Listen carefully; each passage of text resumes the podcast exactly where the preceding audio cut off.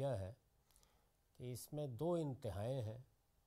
ایک یہ کہ آدمی سے گناہ کا ارتکاب ہوا، جذبات کا غلبہ ہو گیا۔ اللہ تعالیٰ کی توحید کا اگرچہ پورا یقین رکھتا تھا، لیکن نافرمانی کی طرف میلان پیدا ہو گیا۔ وہ جیسے ہی صورت حال سے نکلا، اس نے فوراً رجوع کیا، توبہ کی، استغفار کیا۔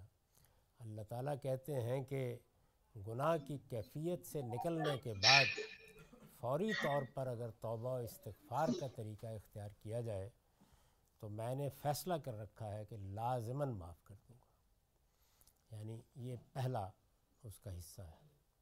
دوسری انتہا یہ ہے کہ آدمی نے گناہ کیا، کرتا رہا، اس پر قائم رہا۔ یہاں تک کہ جب یہ دیکھا کہ اب سکرات موت طاری ہو رہے ہیں، فرشتے سامنے آ کے کھڑے ہو گئے ہیں۔ لے جانے والے آ گئے ہیں۔ موت کو سر پر دیکھ کر توبہ توبہ کا ورد کرنے لگ گیا۔ فرمایا، ہرگز معاف نہیں کروں گا۔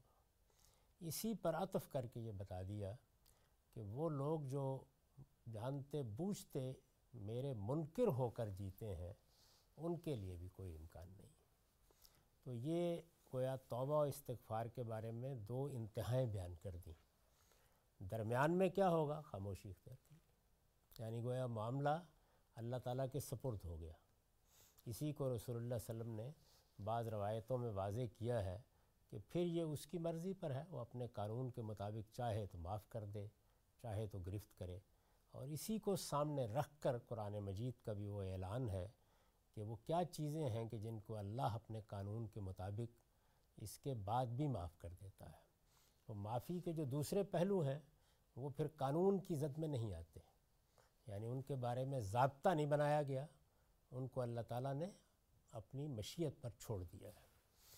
یہ ضابطہ جو سورہ نساء میں بیان ہوا ہے، اس کی آیت ہم دیکھ رہے تھے۔ تو اس میں یہ کہا ہے کہ انمت توبت و اللہ للذین یعملون السوء بجہالہ ثم یتوبون من قریب فاولائک یتوب یتوب اللہ علیہم وکان اللہ علیما حکیمہ ولیست التوبۃ للذین یعملون السیئات حتی اذا حضر احدهم الموت قال، انی تبت العان وللذین یموتون وهم کفار اولئک اعتدنا لهم عذابا علیما یہ بات البتہ واضح رہنی چاہیے کہ اللہ پر توبہ قبول کرنے کی ذمہ داری انہی لوگوں کے لیے ہے جو جذبات سے مغلوب ہو کر کوئی گناہ کر بیٹھتے ہیں، پھر جلدی ہی توبہ کر لیتے ہیں۔ یعنی اس کو کہا کہ یہ اللہ کی ذمہ داری ہے۔ اللہ نے یہ اپنے اوپر لازم کر رکھا ہے۔ وہ یہ توبہ قبول کر لے گا۔ اگر کسی نے پہلی بات یہ کہ گناہ کا ارتکاب کیا ہے، ایمان کے ساتھ کیا ہے، لیکن جذبات کا غلبہ ہو جذبات ظاہر ہے کہ ایک جامع تعبیر ہے۔ جذبات کی کئی نوعیتیں ہیں جو یورش کرتی ہیں۔ کبھی خواہشات کا غیر معمولی غلبہ ہو جاتا ہے، کبھی رغبات کا غیر معمولی غلبہ ہو جاتا ہے۔ کبھی انسان کے اندر جو جبلتیں ہیں، ان کے سامنے انسان بالکل بے بس ہو جاتا ہے۔ اس طرح کی صورتحال پیدا ہو گئی اور اس نے گناہ کا ارتکاب کر لیا۔ اس کے بعد وہ اللہ کے سامنے توبہ و استغفار کے لیے حاضر ہو گیا۔ تو فرمایا کہ اس طرح کے لوگوں کی اللہ نے ذمہ داری لے رکھی ہے۔ ضرور توبہ قبول کرے گا۔ سو وہی ہیں جن کی توبہ اللہ بڑی شفقت کے ساتھ قبول فرماتا ہے۔ یعنی یہ یہ معاملہ بھی نہیں ہے کہ یہ بندے جب لوٹ آتے ہیں، اللہ کے سامنے اپنے آپ کو پیش کر دیتے ہیں، تو کوئی ناگواری کے انداز میں نہیں، بڑی محبت کے ساتھ، بڑی شفقت کے ساتھ قبول فرماتا ہے۔ اس کو فولائے کا یتوب اللہ علیہم کے الفاظ میں بیان کیا ہے۔ رحمت، شفقت، محبت اس کے ساتھ قبول کرتا ہے۔ سیدنا مسیح علیہ السلام نے اسی کو ایک تمثیل سے واضح کیا تھا کہ اللہ تعالیٰ کا معاملہ تو بندے کے ساتھ اس طرح کے موقع پر وہی ہوتا ہے کہ کسی چرواہے کی بھیڑ گم ہو جائے تو وہ اپنی بھیڑوں کو جو باڑے میں کھڑی ہیں انہیں چھوڑ کر انہیں تلاش کرنے کے لیے نکل کھڑا ہوتا ہے۔ تو اللہ تعالیٰ بھی اپنے بندے کے ساتھ یہی معاملہ کرتے ہیں۔ تو یہاں پر بھی جو الفاظ ہیں وہ یہ ہے کہ فولائے کا یتوب اللہ علیہم اللہ بڑی شفقت کے ساتھ، بڑی محبت کے ساتھ، بڑی رحمت کے ساتھ اس کی توبہ قبول کر لیتا ہے۔ وہ کان اللہ علیم حکیمہ اور اللہ علیم و حکیم ہے۔ یہ حوالہ دیا ہے، وہ یہ بتانا مقصود ہے کہ اللہ تعالیٰ جو بھی فیصلے کرتا ہے یا جو بھی اس کے سنن ہے وہ اس کے علم اور حکمت پر مبنی۔ ہے اس نے انسان کو کیا بنایا ہے، انسان سے کیا توقع ہو سکتی ہے انسان کے ساتھ کیا معاملات کرنے موضوع ہیں، کیا چیز عدل کا تقاضا ہے، کیا حکمت کا تقاضا ہے، ان سب کو سامنے رکھ کر ہی وہ معاملات کرتا ہے۔ اس کے بعد دوسرے پہلو کو بیان کیا ہے۔ وہ لئیست توبۃ الزین یامرون سیات حتیٰ حضرہ حدم المعود کال انی تبت العان۔ اس کے برخلاف ان لوگوں کے لیے کوئی توبہ نہیں ہے جو گناہ کیے چلے جاتے ہیں، یہاں تک کہ جب ان میں سے کسی کی موت کا وقت قریب آ جاتا ہے اس وقت وہ کہتا ہے کہ اب میں نے توبہ کر لی۔ انی تبت اسی طرح ان کے لیے بھی توبہ نہیں ہے جو مرتے دم تک منکر ہی رہیں۔ یعنی اس بات پر اصرار کرتے رہیں کہ ہمیں کسی پروردگار کا کوئی پتہ نہیں۔ یہی تو ہیں جن کے لیے ہم نے دردناک سزا تیار کر رکھی ہے۔ تو یہ واضح کر دیا کہ اصل میں توبہ کرنے والوں کے لیے وہ لوگ کے جو اپنے گناہوں کا احساس رکھتے ہیں، جن کے اندر ندامت ہوتی ہے یہ جہنم کی دردناک سزا ان کے لیے نہیں ہے، یہ اس طرح کے سرکشوں کے لیے ہے جنہیں نہ خدا کی پرواہ، نہ اس کائنات کا کوئی احساس، نہ اپنی حیثیت کا کوئی ادراک۔ ان کے لیے دردناک سزا ہے۔ یہ توبہ و استغفار کا ضابطہ ہے۔ سر اس میں جو کہتے ہیں کہ یہ مرتے وقت کلمہ پڑھ لے انسان، اس کو یاد دلانے کے لیے لوگ اکثر جو ہے وہ کرتے ہیں، صحیح کرتے ہیں اس کی، تو وہ اس کی کیا حقیقت صحیح تو کرتے رہنا چاہیے، اس لیے کہ معاملات کا نتیجہ اللہ کے ہاتھ میں ہے، لیکن ضابطہ یہی ہے۔ ہم کسی آدمی کے بارے میں کیا جانتے ہیں؟ اس نے زندگی کیسے بسر کی؟ کیا کہا، کیا نہیں کہا؟ اور یہی کیوں خیال کریں کہ وہ گناہوں پر اصرار کرتے ہوئے دنیا سے رخصت ہوا ہے؟ یہ تو قریب کھڑے ہوئے لوگوں کی ایک خواہش ہوتی ہے، اس کو بھی سلیقے سے پورا کرنا چاہیے۔ یعنی اگر آپ پاس کھڑے ہوئے اچھے کلمات کہتے ہیں، اللہ کو یاد کرتے ہیں، توبہ و استغفار کرتے ہیں تو بندہ اس سے خود توجہ حاصل کر لے۔ یہ زبردستی کر، کام نہیں ہے، نہ یہ کرنا چاہیے۔ اس کے بعد ہے جزا و سزا۔ یہ آخری چیز ہے۔ یعنی اس دنیا کو اگر اطلاع کے اصول پر یا آزمائش یا امتحان کے اصول پر قائم کیا گیا ہے، اگر ان سنن کو آپ ابتدا سے دیکھیں، تو پھر یہ سوال پیدا ہوتا ہے کہ جو آدمی کوئی غلطی کرتا ہے یا کوئی اچھا کام کرتا ہے، خیر کا صدور ہوتا ہے، شر کا صدور ہوتا ہے، تو جزا و سزا کا کیا ضابطہ ہے؟ ایک بات تو معلوم ہے کہ ایک دن ہم سب کو دنیا سے رخصت ہونا ہے، خدا کی بارگاہ میں حاضر ہونا ہے، اس کے بعد جزا بھی ہوگی، سزا بھی ہوگی۔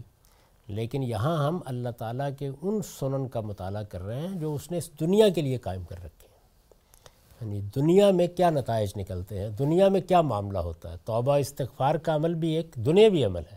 یہاں ہم کریں تو نتیجہ کیا نکلے گا؟ اسی طرح کی صورتحال جزا و سزا کے بارے میں ہے۔ موت کے بعد جزا و سزا تو ایک اٹل حقیقت ہے۔ یعنی یہ تو قرآن مجید کو پڑھنے والا آدمی، مذہب کو جاننے والا آدمی، پیغمبروں کی ہدایت سے واقف ہر شخص آگاہ ہے کہ یہ ایک اٹل حقیقت ہے کہ موت کے بعد ہم اللہ تعالیٰ سے ملاقات کرنے والے ہیں اور وہاں ہم میں سے ہر ایک کو اپنے اعمال کے لیے جواب دہ ہونا ہے۔ موت کے بعد جزا و سزا تو ایک اٹل حقیقت ہے، لیکن قرآن سے معلوم ہوتا ہے کہ بعض اوقات یہ اس دنیا میں بھی دی جاتی ہے۔ یعنی اب وہ سنت کیا ہے جس کے تحت یہ دنیا میں دی جاتی ہے۔ لیکن قرآن سے معلوم ہوتا ہے کہ بعض اوقات یہ اس دنیا میں بھی دی جاتی ہے یعنی جزا بھی اور سزا بھی۔ خدا کی عدالت کا جو ظہور قیامت کے دن اس کے منتہائے کمال پر ہونے والا ہے۔ یعنی اللہ تعالیٰ کی جو عدالت لگے گی اور بالکل منتہائے کمال پر لگے گی یعنی ایک ایک چیز سامنے آ جائے گی۔ کسی نے ذرہ برابر نیکی کی ہے تو وہ بھی سامنے ہوگی، کسی نے ذرہ برابر برائی کی ہے تو وہ بھی سامنے ہوگی۔ کسی گواہی کی ضرورت نہیں پڑے گی، ہاتھ پاؤں گواہی دیں گے۔ جس دنیا میں ہم نے زندگی بسر کی، اس کا ذرہ ذرہ گواہی دے گا۔ تو وہ عدالت تو لگنی ہے۔ اور اپنے منتہائے کمال پر لگنی ہے، اس کا جو ظہور ہونے والا ہے، یہ اصل میں اسی کی تمہید ہے۔ یعنی اس طرح گویا اللہ تعالیٰ اس عدالت کے لیے تیاری کی طرف متوجہ کرتے ہیں۔ اور اس سے انسان سمجھ سکتا ہے کہ جو پروردگار یہاں اس قانون کو کار فرما کیے ہوئے ہے، وہ وہاں بھی یہ نتیجہ نکالے گا۔ خدا کی عدالت کا جو ظہور قیامت کے دن اس کے منتہائے کمال پر ہونے والا ہے، یہ اسی کی تمہید ہے۔ یعنی ایک جزا و سزا وہاں ہونی ہے، وہ بالکل آخری درجے میں ہوگی۔ اس میں تمام پہلو نمایاں ہو جائیں گے، اس میں ذرہ ذرہ سامنے آ جائے گا۔ اس کا ایک بڑا ہی معمولی اظہار یہاں بھی ہوتا ہے، لیکن ہوتا ہے۔ اس کی جو صورتیں اللہ تعالیٰ نے بالکل متعین طریقے پر بیان فرمائی ہیں۔ یعنی اگر تو یہ معاملہ ہوتا ہے کہ ہوتی ہے، یہاں بھی جزا و سزا، کبھی ہو جاتی ہے، تو پھر تو یہ کوئی ضابطہ یا سنت نہیں تھی۔ لیکن اس کی بعض صورتیں متعین کرتی ہیں۔ بتایا ہے کہ یہ ان صورتوں میں تو لازماً ہوتا ہی ہے۔ یہ اسی کی تمہید ہے۔ اس کی جو صورتیں اللہ تعالیٰ نے بالکل متعین طریقے پر بیان فرمائی ہیں، وہ یہ پہلی کیا ہے؟ اولاً جو لوگ دنیا کے طالب ہوتے ہیں یعنی آخرت جن کے لیے کوئی مسئلہ نہیں ہوتی، وہ مسلمانوں کے گھر میں پیدا ہوئے مسیحیوں کے گھر میں پیدا ہوئے، کسی لامذہب آدمی کے گھر میں پیدا ہوئے۔ آخرت بس یہ ہے کہ کہیں لکھ کے رکھ چھوڑا، لیکن یہ کہ ان کے لیے آخرت کوئی چیز نہیں ہوتی۔ نہ وہ آخرت کے طالب ہوتے ہیں، نہ اس کے لیے جیتے ہیں، نہ اس کے لیے سوچتے ہیں، نہ وہ ان کے ایمان کا حصہ ہوتا ہے۔ آخری درجے میں ایمان کا حصہ نہیں ہے، یا ایمانیات میں لکھا ہوا ہے، لیکن ذہنی اور شعوری لحاظ سے اس سے کوئی تعلق نہیں۔ ہے اس کے بالکل برخلاف وہ اسی دنیا کو اصل سمجھتے ہیں۔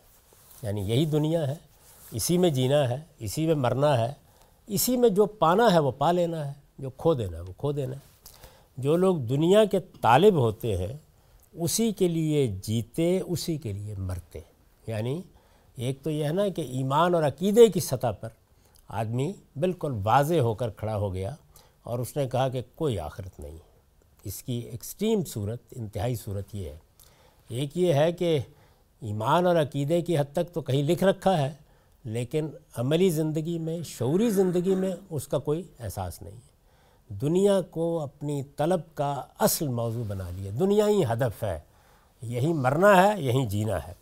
اسی کے لیے جیتے یعنی ان کی زندگی کا ایک ایک قدم، ایک ایک لمحہ، ان کی فکر، ان کے اعمال سب اسی لیے ہوتے ہیں کہ دنیا اصل ہے، ہمیں اسی کو حاصل کرنا ہے، اسی کے لیے مرتے اور آخرت سے بالکل بے پرواہ ہو کر زندگی بسر کرتے ہیں۔ یعنی یہ ایک واضح کیٹیگری ہے، انسانوں کی خواہ ایمان و عقیدے کی سطح پر ہو یا عملی یا شعوری زندگی کی سطح پر ہو۔ جو لوگ دنیا کے طالب ہوتے ہیں، اسی کے لیے جیتے، اسی کے لیے مرتے اور آخرت سے بالکل بے پرواہ ہو کر زندگی بسر کرتے ہیں، ان کا حساب اب ظاہر ہے کہ وہ بھی کوئی غلطیاں تو کریں گے نا۔ اسی طرح وہ بھی کوئی نیکی اور خیر کے کام کریں گے۔ دنیا ہی میں صحیح، ان کا حساب اللہ تعالیٰ جس کو جتنا چاہتے ہیں دے کر اسی دنیا میں بے باک کر دیتے ہیں۔ یعنی اللہ تعالیٰ یہ کہتے ہیں کہ تم نے جب دنیا ہی کو اپنا ہدف بنا لیا، تم اسی کے طالب ہو گئے، آخرت تمہارا موضوع ہی نہیں رہی، نہ ایمان اور عقیدے کی سطح پر رہی نہ عملی زندگی میں رہی تو اب مجھے تو بے انصافی نہیں کرنی۔ تم نے دنیا کو اپنا موضوع بنا کر زندگی بسر کی ہے۔ آخرت تمہارے لیے سرے سے کوئی چیز ہی نہیں تھی، تو میں بھی حساب یہیں بے باک کروں گا۔ یعنی اگر تم نے کوئی خیر کیا ہے تو وہ بھی، اور اگر کوئی شر کیا ہے تو وہ بھی۔ ان کا حساب اللہ تعالیٰ جس کو جتنا چاہتے ہیں دے کر اسی دنیا میں بے باک کر دیتے ہیں۔ اور ان کی تمام کارگزاریوں کا پھل انہیں یہی مل جاتا ہے۔ یعنی اس کا یہ مطلب نہیں ہے کہ آخرت میں ان کے لیے جزا و سزا نہیں ہوگی، وہ تو منتہائے کمال پر ہوگی۔ لیکن دنیا میں اب چونکہ وہاں جزا کوئی نہیں ملنی، تو جزا بہرحال ساری کی ساری یہاں مل جائے گی، جو کچھ بھی دینی ہے۔ حساب اللہ تعالیٰ بے باک کر دیتے ہیں۔ اس کو بیان کیا ہے سورہ حود کی آیت پندرہ میں، من کانا یرید الحیات دنیا میں زینت نوف علیہم اعمالہم فیہ وہم فیہ لا یبخسون۔ یہ اس لیے بنکر ہو رہے ہیں کہ دنیا کی زندگی نے انہیں دھوکے میں ڈال دیا ہے۔ انہیں بتا دو کہ جو دنیا کی زندگی اور اس کی زینت چاہتے ہیں، اسی کے طالب ہیں۔ ہم ان کے اعمال کا بدلہ ان کو یہیں چکا دیتے ہیں، یہیں فیصلہ کر دیتے ہیں اور اس میں ان کے ساتھ کوئی کمی نہیں کی جاتی۔ یعنی اگر کوئی خیر کیا ہے کوئی نیکی کی ہے تو اس کی جزا یہاں دے دیں گے ہم۔ پورا پورا حساب چکا دیں گے۔ دوسری جگہ واضح کر دیا ہے کہ پھر آخرت میں آ کے کوئی تصور بھی نہ کرے مالحم فی الآخرت من خلاق۔ وہاں ان کے لیے کچھ نہیں ہے۔ انہوں نے دنیا کو اپنا ہدف بنایا، اسی کے طالب ہوئے، اسی کے لیے جیے، اسی کے لیے مرے۔ ان کا حساب یہیں بے باک ہو جائے گا۔ اس میں دیکھیے الفاظ یہ کہ ہم فیحہ لا یبخسون ان کے ساتھ کوئی کمی نہیں کی جائے گی۔ دنیا میں معاملہ پورا پورا چکا دیا جاتا ہے۔ اسی وجہ سے اللہ تعالیٰ کی بہت نعمتیں مل رہی ہوں، اللہ کی بڑی عنایتیں ہوں۔ تو ہر آدمی کو اندیشہ ناک رہنا چاہیے کہ کہیں میرے ساتھ یہ معاملہ تو نہیں ہو رہا۔ تو پیغمبروں نے دعائیں بھی سکھائی ہیں کہ ایسے موقعوں پر یہ کہنا چاہیے کہ پروردگار ہمیں آخرت کے اجر سے محروم نہ کرنا۔ اس لیے کہ اصلی اجر وہی ہے۔ یہ ایک صورت ہے۔ دوسری کیا ہے؟ ثانین۔ یعنی ایک اس سنت اللہ کا جزا و سزا کے بارے میں ایک ضابطہ یہ ہے کہ انسان دنیا کا طالب ہوا، آخرت سے بے پرواہ ہو گیا، آخرت اس کے ایمان، عقیدے یا اس کے شعوری عمل کا حصہ نہیں رہی، اس نے دنیا ہی میں ہر چیز چاہی، اسی کو نصب العین بنا کر زندگی بسر کی، اب اس نے کوئی نیکی کی ہے، کوئی خیر کیا ہے، کوئی اچھا کام کیا ہے۔ اللہ تعالیٰ کہتے ہیں حساب یہیں بے باک کروں گا، وہاں مجھ سے آ کے کوئی مطالبہ نہ کرے۔ ثانین رسولوں کے ذریعے سے اتمام حجت کے بعد دوسری صورت کیا ہوتی ہے کہ اللہ تعالیٰ نے یہ قانون بیان کیا ہے کہ میں اپنے رسول بھی بھیجتا رہا ہوں۔ قرآن مجید جیسے کہ ہم آگے آیت میں دیکھیں گے، یہ بتاتا ہے کہ یہ رسول ہر قوم کی طرف ایک زمانے میں آئے ہیں۔ یعنی سیدنا ابراہیم کی بیست کے بعد اللہ تعالیٰ نے معاملے کو تبدیل کیا ورنہ اس سے پہلے یہی طریقہ رہا کہ ہر قوم میں، ہر گروہ میں، ابتدا میں اللہ نے اپنے رسول بھیجے۔ رسولوں کے ذریعے سے اتمام حجت کے بعد یعنی اللہ تعالیٰ نے حق واضح کر دیا، اس طرح واضح کر دیا کہ کسی کے پاس کہنے کے لیے کوئی عذر نہیں رہا، اس کو اصطلاح میں اتمام حجت کہا جاتا ہے۔ حجت پوری کر دی یعنی جو کچھ بھی دلائل ہو سکتے تھے، وہ اس طرح واضح ہو گئے اور اس اس ان شواہد کے ساتھ واضح ہو گئے کہ انسان کے لیے کوئی چارہ نہیں رہا کہ ان کو مان لے۔ کوئی بہام باقی نہیں رہا۔ باقی۔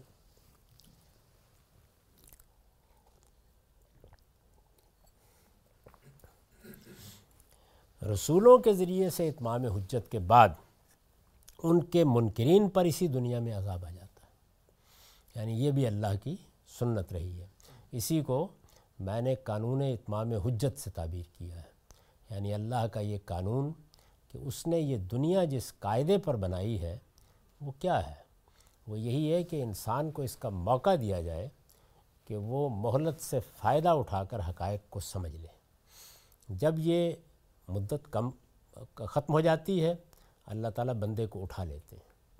تو رسولوں کی طرف سے بھی یہ معاملہ غیر معمولی طریقے پر اسی دنیا میں ہوتا ہے۔ ان کی طرف سے اتمام حجت کے بعد جب لوگ جانتے بوجھتے انکار کر دیتے ہیں، صاف کہہ دیتے ہیں کہ ہم آپ کی بات سننے کے لیے تیار نہیں ہیں۔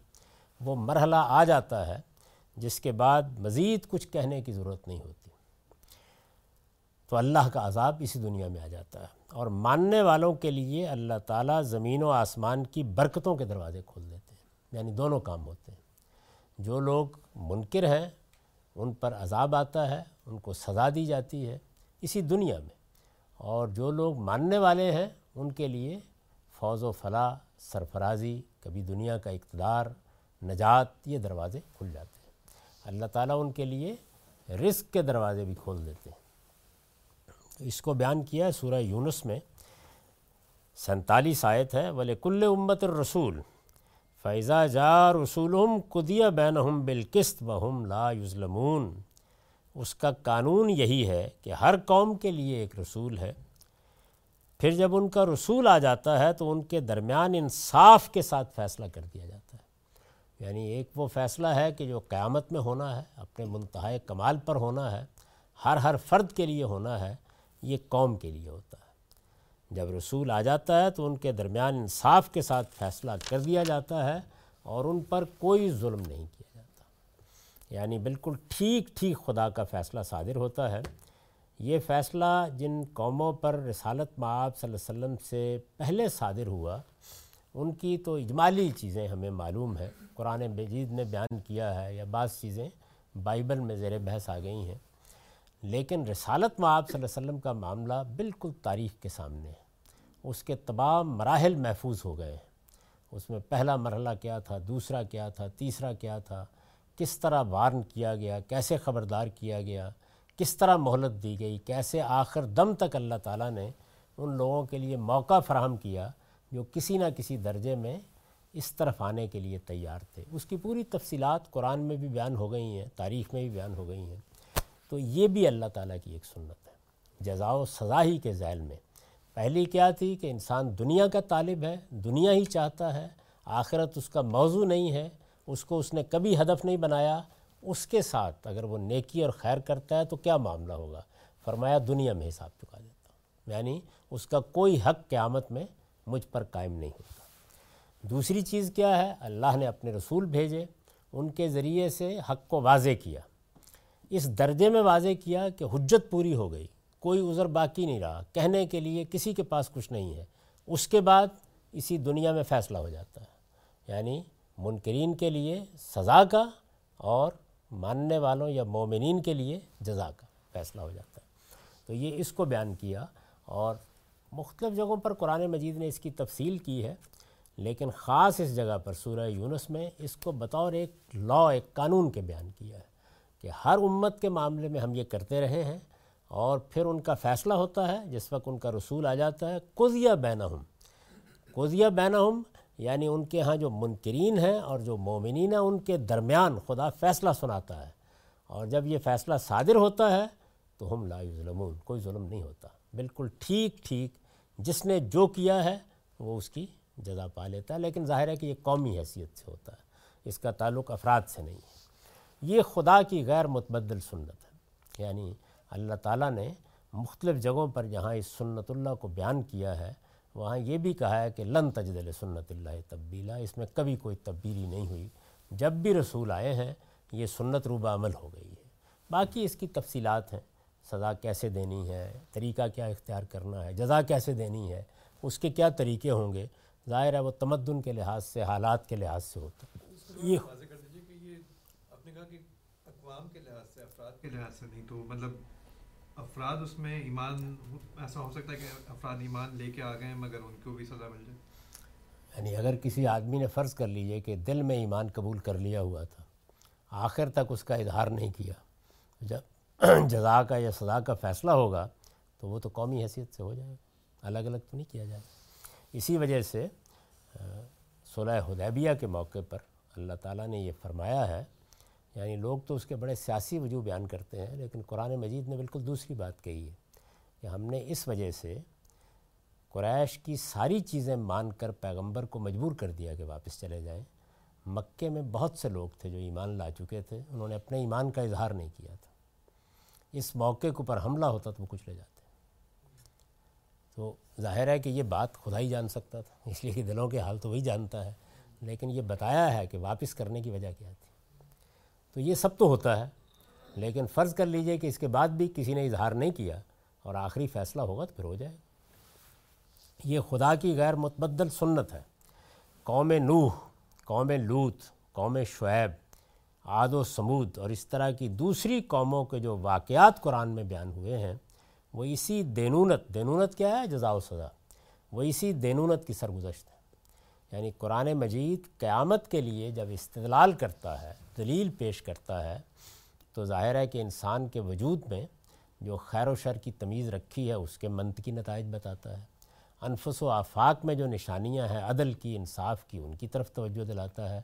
لیکن آخری اور حتمی استدلال یہی ہوتا ہے کہ تم دیکھ لو کہ پھر ہم نے دنیا میں جزا و سزا کو کیسے برپا کر دیا۔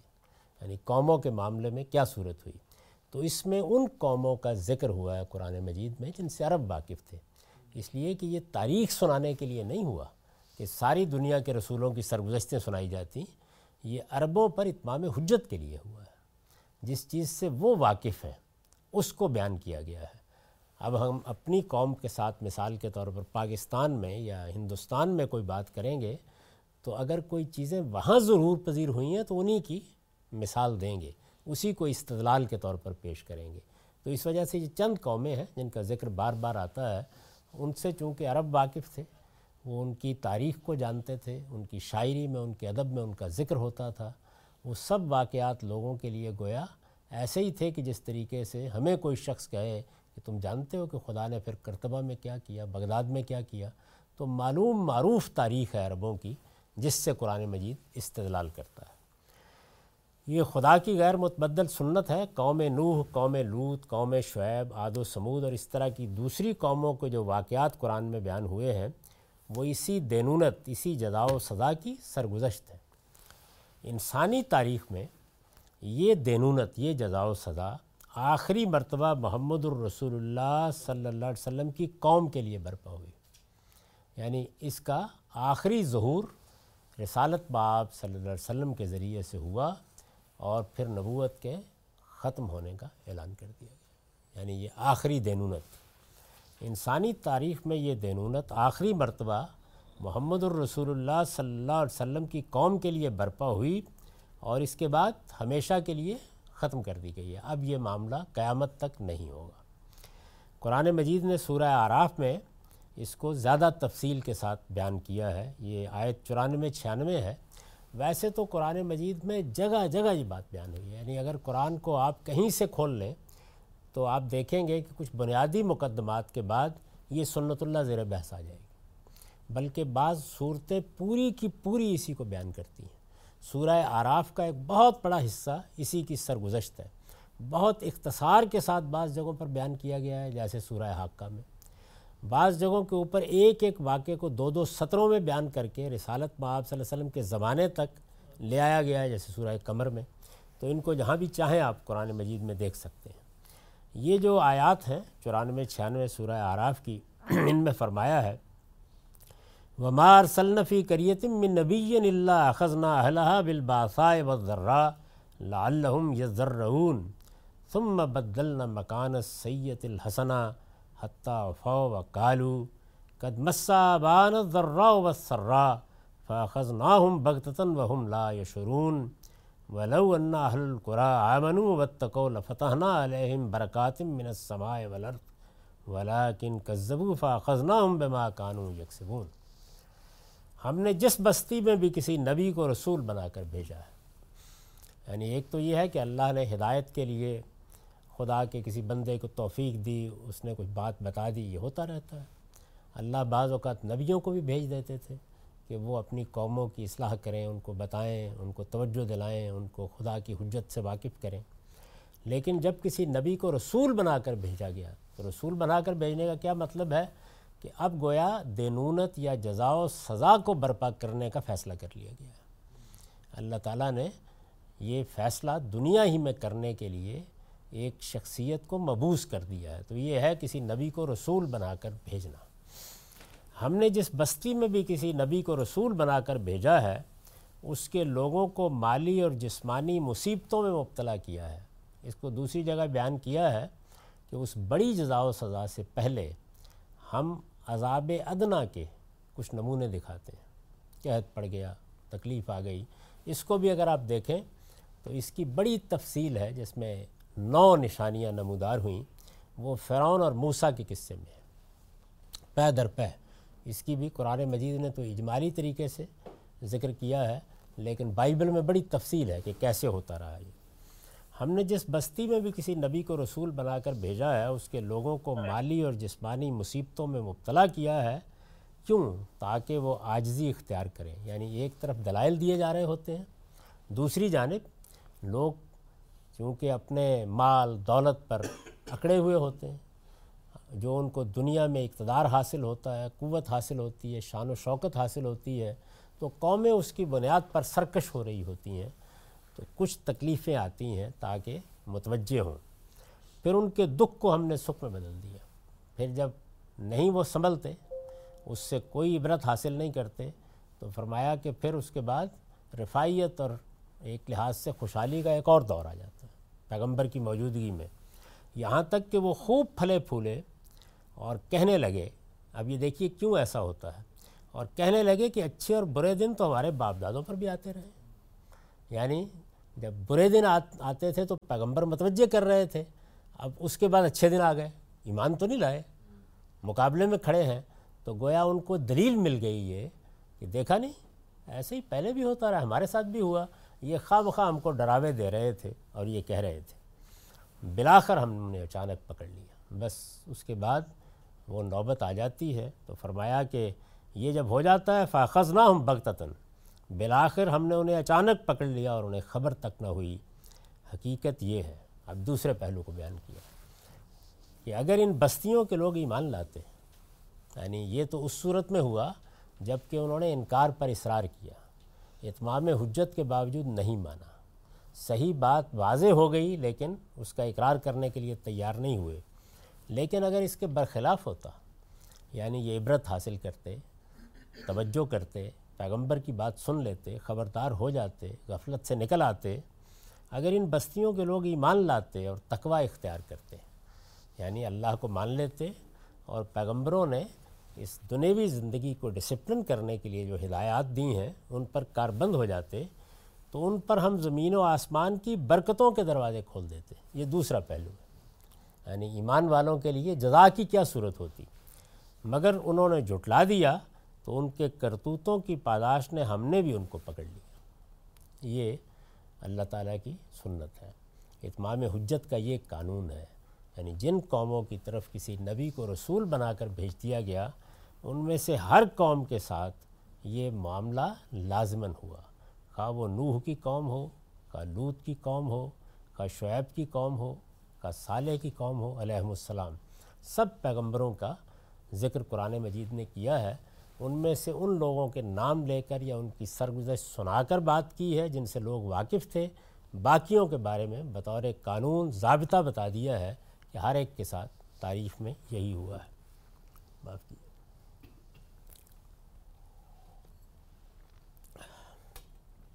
یہ دو صورتیں ہو گئیں۔ یعنی دنیا میں جزا و سزا۔ پہلی صورت، جب انسان دنیا ہی کا طالب ہے تو اس کی نیکیوں کا صلہ کیسے ملے گا؟ دوسری صورت، جب اللہ کے پیغمبروں کو رسول کی حیثیت سے مبوس کر دیا جائے، اتمام حجت ہو جائے، تو پھر کیا ہوگا؟ تو یہاں دونوں چیزوں کو بیان کر دیا ہے۔ سورہ یونس میں تو اس طرف یہ کہا تھا کہ انصاف کے ساتھ فیصلہ کر دیا جائے گا۔ یہاں تفصیل بتا دی کہ جو لوگ منکر ہیں ان کو اس طریقے سے اچانک پکڑ لیا جائے گا اور ایمان لانے والوں کے لیے اس طرح برکتوں کے دروازے دنیا ہی میں کھل جائے گے سالسن تیسری صورت، سیدنا ابراہیم علیہ السلام کی ضروریت کے لیے اللہ تعالیٰ کا وعدہ ہے کہ وہ اگر حق پر قائم ہو تو اسے قوموں کی امامت حاصل ہو یعنی سیدنا ابراہیم سے نبوت کا دوسرا دور شروع ہوا ہے۔ گویا وہ دنیا کی تاریخ میں ایک حد فاصل کی طرح کھڑے ہیں۔ ان سے پہلے اللہ تعالیٰ کا یہ طریقہ رہا کہ مختلف قوموں کی طرف رسول بھیجے گئے۔ ان کے زمانے تک یہ معاملہ اسی طرح جاری رہا۔ لوت ان کے زمانے ہی میں تھے، ان کے بتیجے تھے۔ لیکن اس کے بعد اللہ تعالیٰ نے اپنا طریقہ تبدیل کیا اور گویا پوری کی پوری قوم کو اس منصب پر فائز کر دیا۔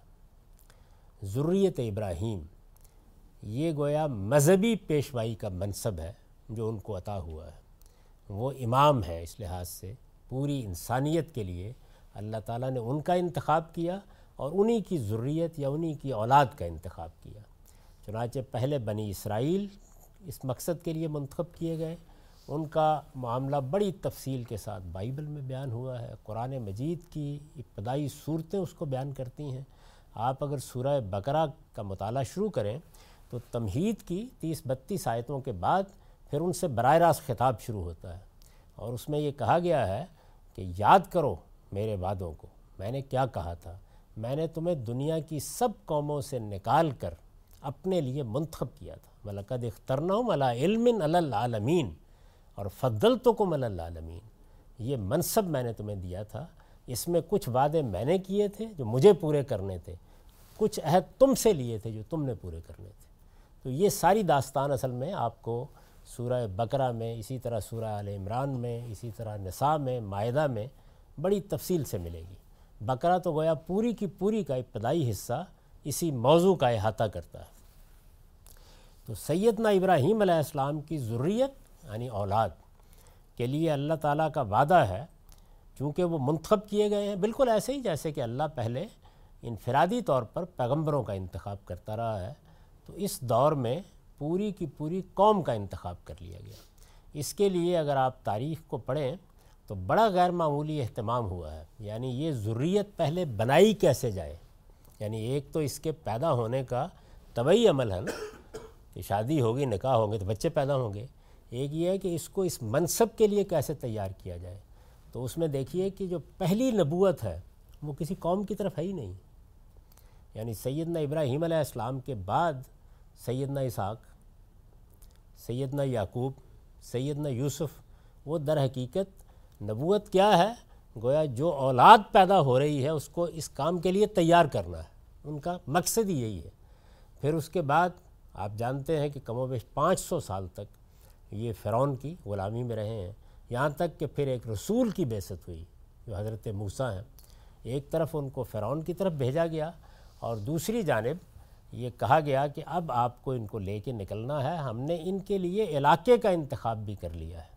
فلسطین کا علاقہ اللہ تعالیٰ نے بنی اسحاق یا بنی اسرائیل کے لیے منتخب کیا۔ یہ سیدنا ابراہیم کی اولاد میں سے ایک شاخ ہے۔ تین بیٹے تھے۔ تیسرے کا معاملہ تو یہ ہوا کہ وہ صحراؤں میں گم ہو گئے۔ دو کو اس منصب کی طرف لے لیا گیا۔ یعنی حضرت اسحاق اسحاق کے بیٹے، حضرت یعقوب، اور یعقوب ہی کا لقب اسرائیل ہے علیہ السلام۔ اسی وجہ سے ان کو بنی اسرائیل کہا جاتا ہے۔ اور دوسری شاخ بنی اسماعیل۔ تو ایک کے لیے جزیرہ نمائے عرب کا انتخاب کیا گیا، دوسری کے لیے فلسطین کا انتخاب کیا گیا۔ جزیرہ نمائے عرب میں اسماعیل کو آباد کیا گیا علیہ السلام، اور وہاں جو پہلے سے قوم آباد تھی انہوں نے ایک رسول کی حیثیت سے اس پر اتمام حجت کیا۔ دنیا میں جن قوموں کو ایمان کی توفیق حاصل ہوئی اور انہوں نے اپنے پیغمبر کو مان لیا اور اس طرح سے اللہ کی دنیا ہی میں جزا کے مستق ٹھہرے، ان میں سے ایک عرب کے وہ لوگ بھی ہیں، بنی جرم، جن میں سیدنا اسماعیل علیہ السلام کی شادی ہوئی۔ یہ گویا پھر ان کی قوم بن گئی ایک لحاظ سے۔ اور اس طرح سے بنی اسماعیل نے اپنی تاریخ کی ابتدا کی سرزمین عرب میں۔ اور دوسری جانب، یہ بنی اسحاق ہیں یا بنی اسرائیل ہیں، سیدنا ابراہیم علیہ السلام کی ضروریت کے لیے اللہ تعالیٰ کا وعدہ ہے کہ وہ اگر حق پر قائم ہو تو اسے قوموں کی امامت حاصل ہوگی۔ اور اس سے انحراف کرے تو اس منصب سے معذول کر کے ذلت اور محکومی کے عذاب میں مبتلا کر دی جائے گی۔ یعنی گویا دنیا میں ایک قوم کا انتخاب کیا گیا ہے جس کے ساتھ دنیا ہی میں اس کے ایمان اور عمل کی بنیاد پر جزا و سزا جب چاہیں آپ دیکھ سکتے ہیں۔ ماضی میں بھی، حال میں بھی، مستقبل میں۔ اس کی تفصیلات آگے بیان ہوں گی۔ اس نشست کا وقت ختم ہو گیا۔ اقول و قولی حاضہ وستغفر اللہ لی ولکم ولسائل مسلم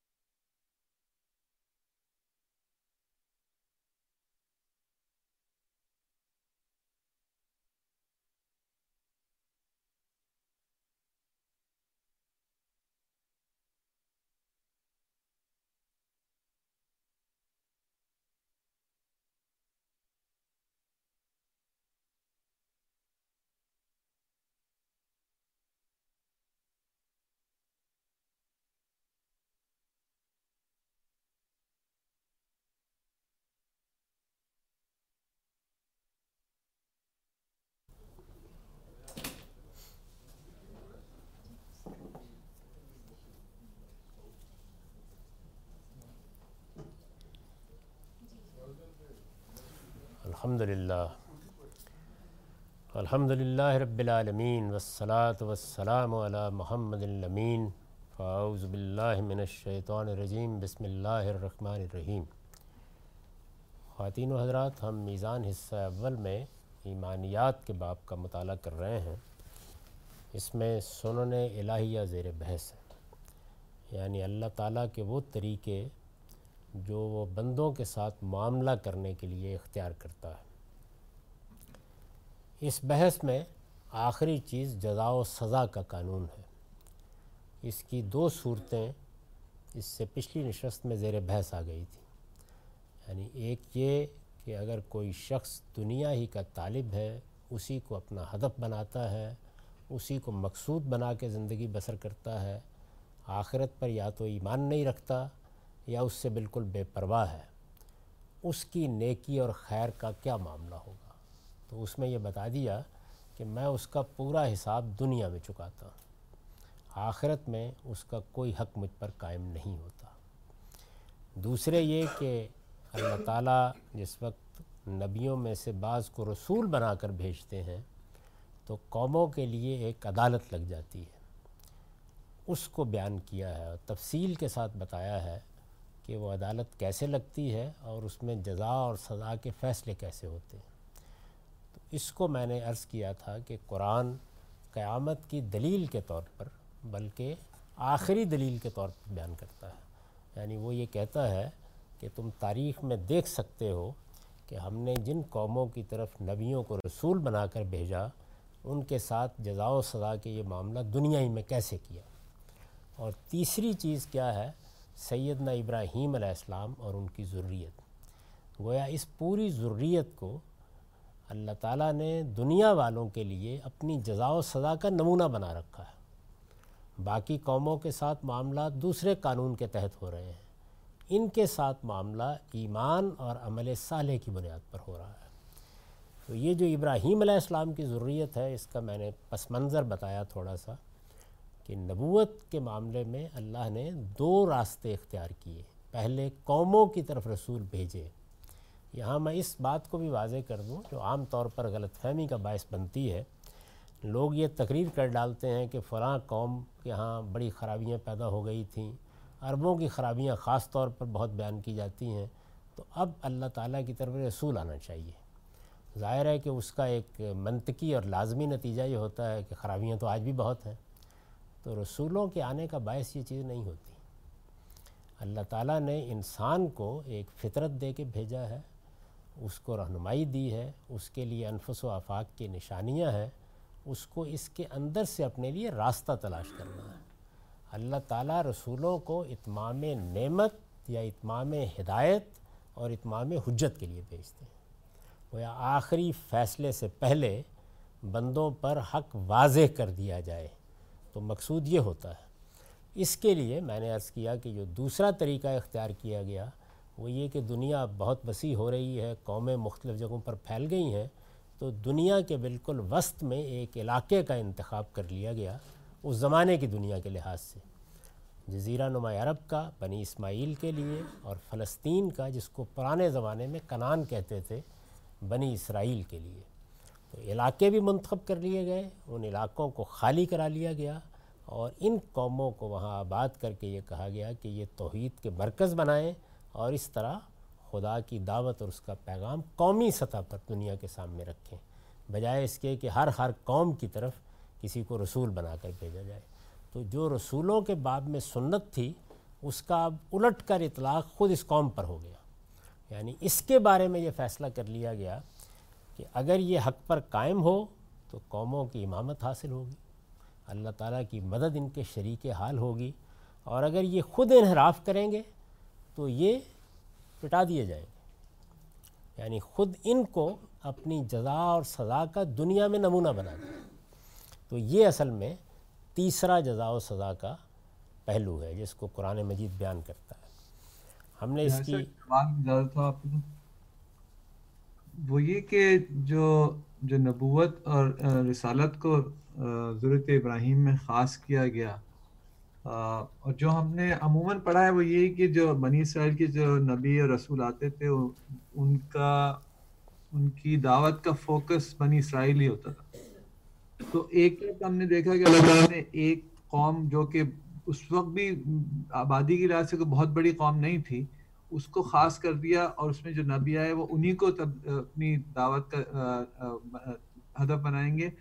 تو یہ اس کے پیچھے کیا حکمت ہے کہ اتنی بڑی بڑی قومیں جن کے پاس نبی پہلے آئے ہوں گے، لیکن ہماری جو معلوم تاریخ میں جو ہے وہ ان سب کو بالکل نبوت سے کاٹنے کی کیا حکمت؟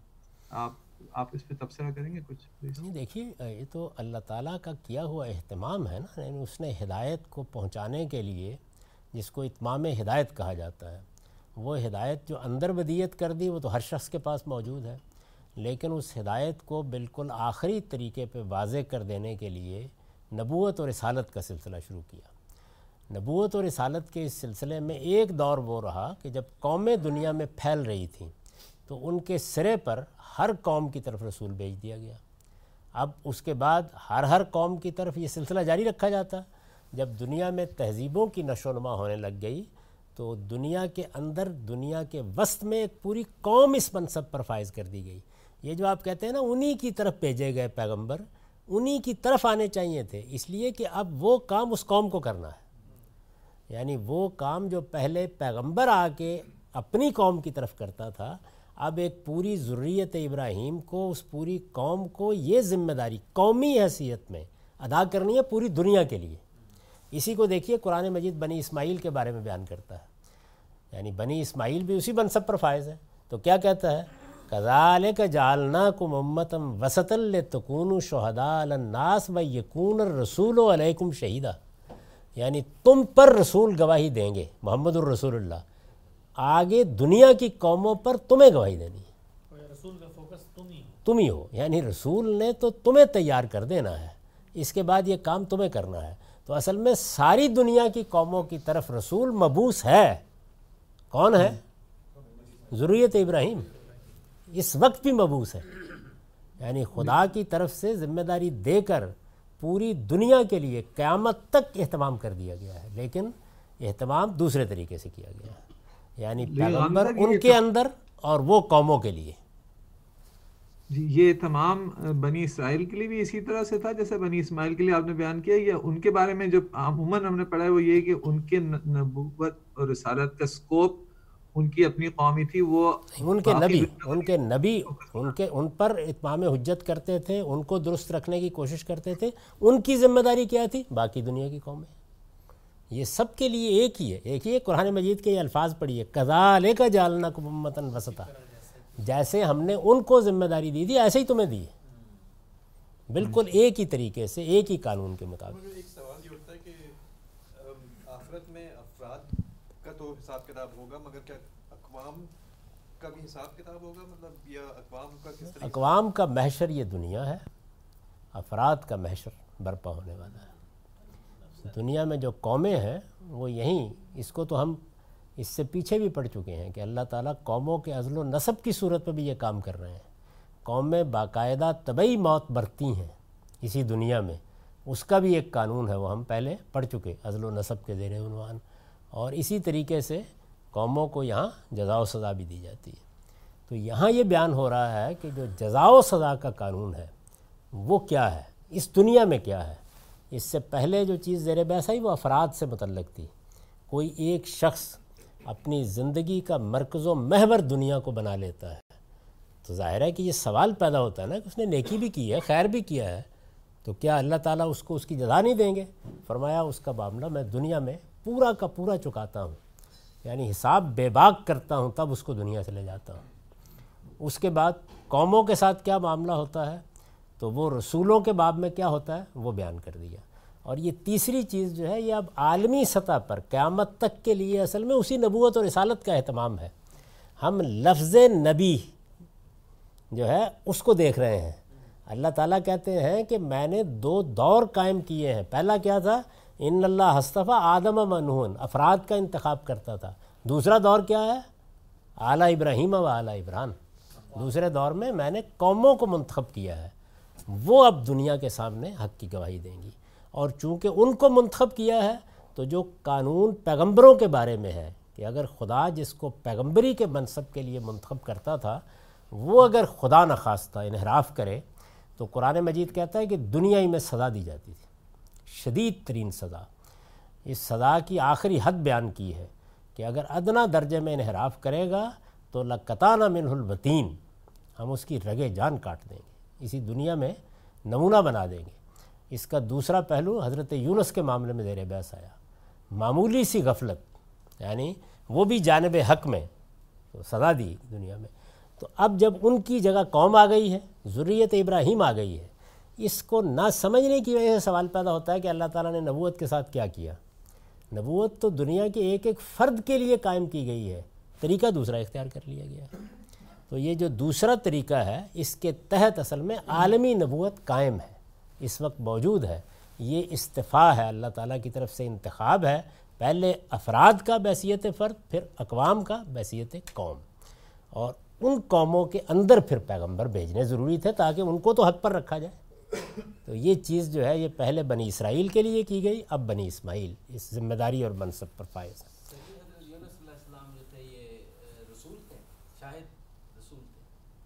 جی۔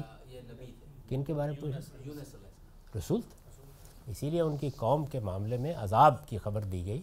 اور انہوں نے جب یہ دیکھا کہ ان کی قوم ان کی بات ہی سننے کے لیے تیار نہیں ہے، تو ایک موقع پر اس سے پہلے کہ اللہ تعالیٰ کہیں کہ اب چھوڑ دیں، چھوڑ کے چلے گئے۔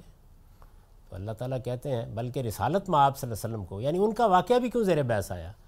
قرآن مجید میں ان کے واقعے کے زیر بحث آنے کی وجہ یہ بن گئی کہ جب رسول اللہ علیہ وسلم کو اس منصب پر کھڑا کیا گیا تو بار بار کہا گیا کہ دیکھیں، آپ اس منصب پر فائز کیے گئے ہیں۔ تاریخ سے سبق لیں۔ لا تکن کا صاحب الحوت۔ یعنی اس سے پہلے وہ مچھلی والے نے جو طریقہ اختیار کیا تھا، کہیں وہ اختیار نہ کر بیٹھے۔ یعنی پیغمبروں کا معاملہ ہمارے یہاں صرف فضائل کے پہلو سے زیر بحث آتا ہے۔ ذمہ داری کیا ہے؟ کس جگہ پر کھڑے کیے گئے ہیں؟ کس طرح کا قانون ان کے معاملے میں ہے؟ وہ زیر بحث ہی نہیں ہوتا۔ تو رسول اللہ علیہ وسلم کو کہا گیا ہے کہ آپ نے صبر کے ساتھ یہ کام کرنا ہے۔ ہم جب جس دن کہیں گے اس دن قوم کو چھوڑنا ہے اس سے ایک لمحہ پہلے بھی چھوڑ دیا تو وہی حشر ہوگا جو یونس کا کر چکے ہیں ہم اس سے پہلے۔ تو یہ بڑی ذمہ داری کی چیز ہے جو پیغمبروں کے بارے میں ہوتی ہے۔ بنی اسرائیل جو ہیں یہ جیکب یعقوب علیہ السلام کو جنٹائل پروفٹ کہتے ہیں۔ مطلب یہ کہ وہ کہتے ہیں کہ یہ بنی اسرائیل میں سے نہیں تھے یعقوب علیہ السلام۔ آپ کو اس بارے میں کیا خیال ہے؟ انہی انہی کے نام سے تو اصل میں بنی اسرائیل ہے۔ انہی کے نام سے حضرت ایوب علیہ السلام سوری ایوب علیہ السلام ہاں، ان کی پوری تاریخ ہمیں معلوم نہیں ہے اس کے لیے کوئی فیصلہ کرنے کی ضرورت بھی نہیں۔ لیکن جو بنی اسرائیل کے اندر پیغمبر آتے رہے ہیں وہ ان کے اندر ہی سے آتے رہے ہیں سب کے سب۔ تو سیدنا ابراہیم علیہ السلام کی ضروریت کے لیے اللہ تعالیٰ کا وعدہ ہے کہ وہ اگر حق پر قائم ہو تو اسے قوموں کی امامت حاصل ہوگی۔ یعنی قانون کیا ہے؟ جس طرح پیغمبروں کے بارے میں یہ رسول بنا کے بھیجے گئے کہ ان کو غلبہ حاصل ہو جائے گا لازمن تو ان کا بھی یہ ہے کہ یہ اگر بالکل شریعت کو محکم پکڑیں گے، اللہ کے قانون کے علمبردار ہوں گے، جو ذمہ داری دی گئی ہے، اس کو ادا کریں گے پوری طرح، تو اللہ تعالیٰ کہتے ہیں کہ دنیا میں میں تمہیں قوموں کی امامت عطا فرماؤں گا اور اس سے انحراف کرے تو اس منصب سے معذول کر کے ذلت اور محکومی کے عذاب میں مبتلا کر دی جائے گی۔ یعنی اللہ تعالیٰ گویا اپنی دینونت اور جزا و سزا کا نمونہ بنا دیں گے اس قوم کو۔ اوفو بیاہدی اوف بیاہد کم اگر کبھی اس زاویے سے آپ قرآن مجید میں بنی اسرائیل کے معاملات پڑھیں، تو اللہ تعالیٰ کیا کہتے ہیں؟ یہ سورہ بقرہ میں سے حوالہ دیا میں نے۔ تم میرا وعدہ پورا کرو، میں تمہارے ساتھ اپنا وعدہ پورا کروں۔ تو میرا وعدہ کیا ہے؟ یہ کہ میں تمہیں دنیا کی امامت دوں گا۔ اور یہ سیدنا داؤد کے زمانے میں، سیدنا سلیمان کے زمانے میں اصل میں اسی وعدے کا ظہور ہوا۔ اور اگر میرا وعدہ پورا نہیں کرو گے تو پھر نتائج نکلیں گے۔ اوفو بیاہدی اوف بیاہد کم تم میرا وعدہ پورا کرو، میں تمہارے ساتھ اپنا وعدہ پورا کروں گا کہ الفاظ میں قرآن نے بنی اسرائیل کے ساتھ جس عہد کا حوالہ دیا وہ یہی ہے۔ یعنی یہی عہد ہے جس کا بار بار قرآن حوالہ دیتا ہے۔ میرا عہد پورا کرو۔ میں نے تم سے وعدہ کیا تھا۔ میں نے تمہارے ساتھ عہد کیا تھا۔ وہ یہ عہد ہے۔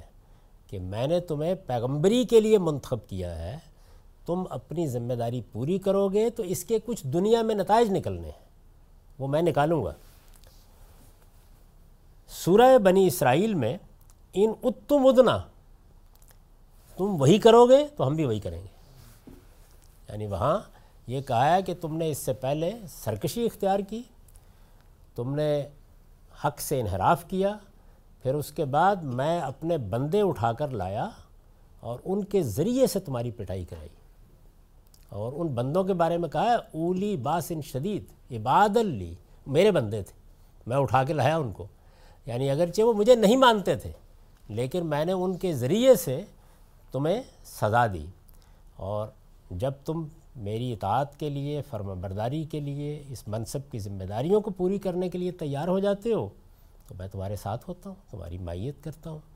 تو یہ گویا ان اتم ادنا تم وہی کرو گے تو ہم بھی وہی کریں گے۔ کہ تحدید میں بھی اسی کی طرف اشارہ ہے۔ یعنی یہی بات ہے جس میں یہ کہا گیا ہے، وہی کرو گے تو ہم بھی وہی کریں گے۔ بائبل کے صحائف تمام تر اسی کی تفصیلات بیان کرتے ہیں۔ یہ جملہ تو ایک ہے، ظاہر ہے کہ مجھے ان کی تفصیلات نہیں کرنی ہوتی۔ لیکن اب میں آپ سے یز کرتا ہوں کہ جس طرح میں نے اصول و مبادی میں یہ بتایا ہے کہ قرآن کیا ہے ایک پیغمبر کے انظار یا اتمام حجت کی سرگزشت ہے۔ ایک پیغمبر کے انظار کی سرگزشت ہے۔ کتاب کی نوعیت کیا ہے؟ کہ خدا نے ایک رسول کو بنی اسماعیل میں مبوس کیا، ان کے اندر رسول مبوس کیے گئے۔ اس مقصد کے لیے کہ ان پر وہ حجت تمام کریں اور پھر بنی اسماعیل اپنی ذمہ داری دنیا میں پوری کرنے کے لیے تیار ہو جائے تو یہ جو اللہ تعالیٰ کی طرف سے معاملہ کیا گیا کہ ایک رسول کی بیست ان کے اندر ہوئی اور ان کو ایک بڑے منصب پر اللہ تعالیٰ نے فائز کیا، یہ کس لیے کیا گیا؟ اس لیے کیا گیا کہ تاکہ خدا کی دینونت اور جزا و سزا کا ایک نمونہ دکھا دیا جائے دنیا کو۔ وہ دکھا دیا گیا۔ بالکل اسی طریقے سے یہ جو بائبل ہے، یہ کیا ہے؟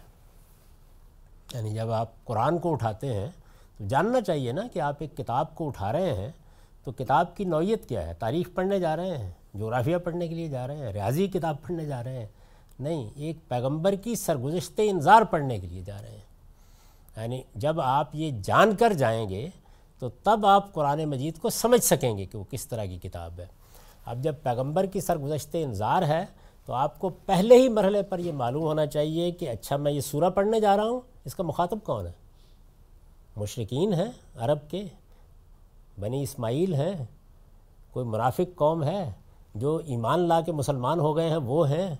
اہل کتاب ہے کون ہے کس سے بات ہو رہی ہے؟ اب جب آپ یہ جان لیں گے تو پھر آپ دیکھیں گے کہ وہ مکالمہ آپ کی سمجھ میں آئے گا۔ بات کیا ہو رہی ہے؟ دلیل کیا دی جا رہی ہے؟ جواب کیا ہے؟ کیا چیز؟ اسی طریقے سے بائبل اصل میں یہ جو ضروریت ابراہیم کا انتخاب ہوا ہے، تو اس میں بھی جزا و سزا ہونی ہے نا؟ اس کی سرگزشت ہے، اس کی تعریف ہے۔ یعنی اللہ تعالیٰ نے ایک پیغمبر کی سرگزشت ہمارے پاس قرآن کی صورت میں محفوظ کر دی ہے۔ میں نے عرض کیا کہ جزا و سزا کے اس قانون کے تحت قوموں کی طرف پیغمبر آتے رہے اور جزا اور سزا کا ظہور ہوتا رہا ان کے لیے۔ قرآن کہتا ہے قیامت کی سب سے بڑی دلیل یہ دینونت، یہ قیامت سغرا یہ جزا و سزا ہے۔ تو دنیا کی تاریخ میں یہ جتنے واقعات ہوئے وہ ماضی میں گم ہو گئے، آد کا، سمود کا، سب لیکن دنیا کے لیے ایک پیغمبر کی سرگزشت بالکل محفوظ کر دی گئی۔ وہ کیا ہے؟ بنی اسماعیل میں محمد الرسول اللہ کی دینونت کی سرگزشت۔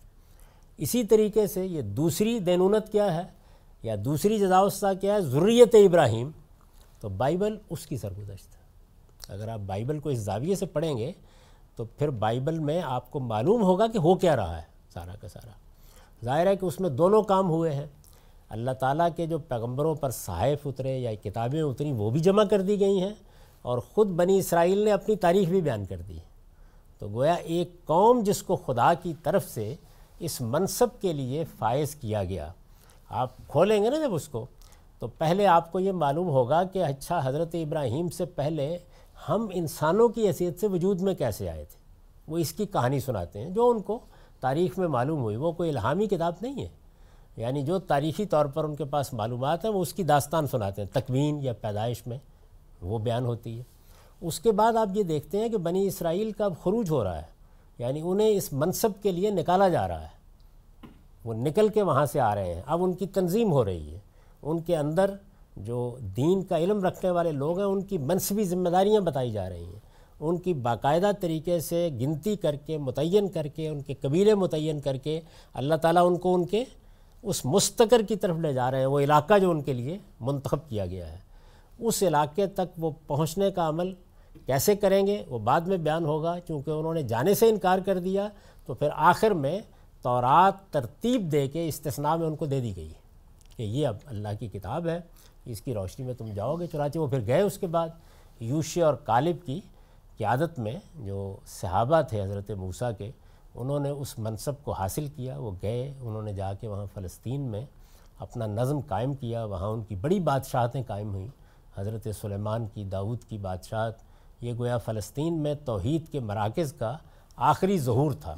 اور اسی کے تحت پھر آپ یہ دیکھتے ہیں کہ قرآن بیان کرتا ہے کہ ان کے ساتھ کیا معاملات پیش آئے۔ اور پھر ان کے اندر جو انبیاء آئے، ان کے صاحب شروع ہو جاتے ہیں۔ اگر آپ بائبل میں دیکھیں، وہ کیا کر رہے ہیں؟ وہ یہ کر رہے ہیں کہ تم نے اللہ تعالیٰ کے عہد کو بلا دیا ہے۔ یعنی وہ اب جو ذلت اور محکومی کا عذاب ان پر آیا ہے، اس دور کے پیغمبر ہیں۔ سب کے سب اس میں متنبع کر رہے ہیں۔ دانیہ، یرمیا، یسیہ، ان کے صحائف آپ پڑھتے چلے جاتے ہیں۔ یہاں تک کہ پھر حضرت مسیح آ جاتے ہیں اور آخری دینونت خود ان کے لیے ظاہر ہو جاتی ہے۔ جو اللہ تعالیٰ کی، تو وہ پوری سرگزشت آپ اس جگہ سے پڑھیں گے تو بائبل بھی سمجھ میں آئے گی۔ یہ ایک جملہ اسی کے لیے ہے۔ بائبل کے صحائف تمام تر اسی کی تفصیلات بیان کرتے ہیں۔ سورہ بقرہ میں فرمایا ہے بات۔ یعنی اس کی پدا کیسے ہوئی؟ سورہ بقرہ کی آیت ایک سو چوبیس میں اللہ تعالیٰ نے حوالہ دیا ہے ویزب طلا ابراہیم ربو و کلمات فاطم مہن کال انی جائے لکل سے امامہ کال و من ضروریتی کال لا ینال عہد اور یاد کرو، جب ابراہیم کو اس کے پروردگار نے چند باتوں میں آزمایا تو اس نے وہ پوری کر دی۔ یہ جواب دیا اس بات کا کہ ابراہیم کا انتخاب بھی الٹپ نہیں تھا۔ یعنی ابراہیم کو ہم نے بہت سے مراحل سے گزارا، پھر یہ عالمی منصب اس کو عطا فرمایا۔ فرمایا، میں نے فیصلہ کیا ہے کہ تمہیں لوگوں کا امام بناؤں گا۔ کس معاملے میں امام؟ ظاہر ہے کہ مذہب کے معاملے میں، دین کے معاملے میں، ہدایت کے معاملے میں۔ عرض کیا اور میری اولاد میں سے۔ یعنی انہوں نے فوراً یہ پوچھا کہ کیا یہ میرے ساتھ شخصی امامت کا فیصلہ ہو رہا ہے؟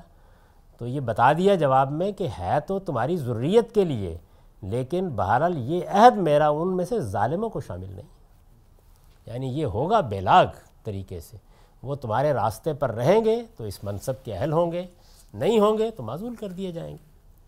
اللہ تعالیٰ کا یہی وعدہ ہے جس کی بنا پر خاص بنی اسرائیل کے لیے ارشاد ہوا ہے۔ ایک موقع پر سورہ معاہدہ میں اللہ تعالیٰ نے اس وعدے کی وضاحت کی ہے۔ یہ جو پیچھے بیان ہوا، اوفو بیاہدی۔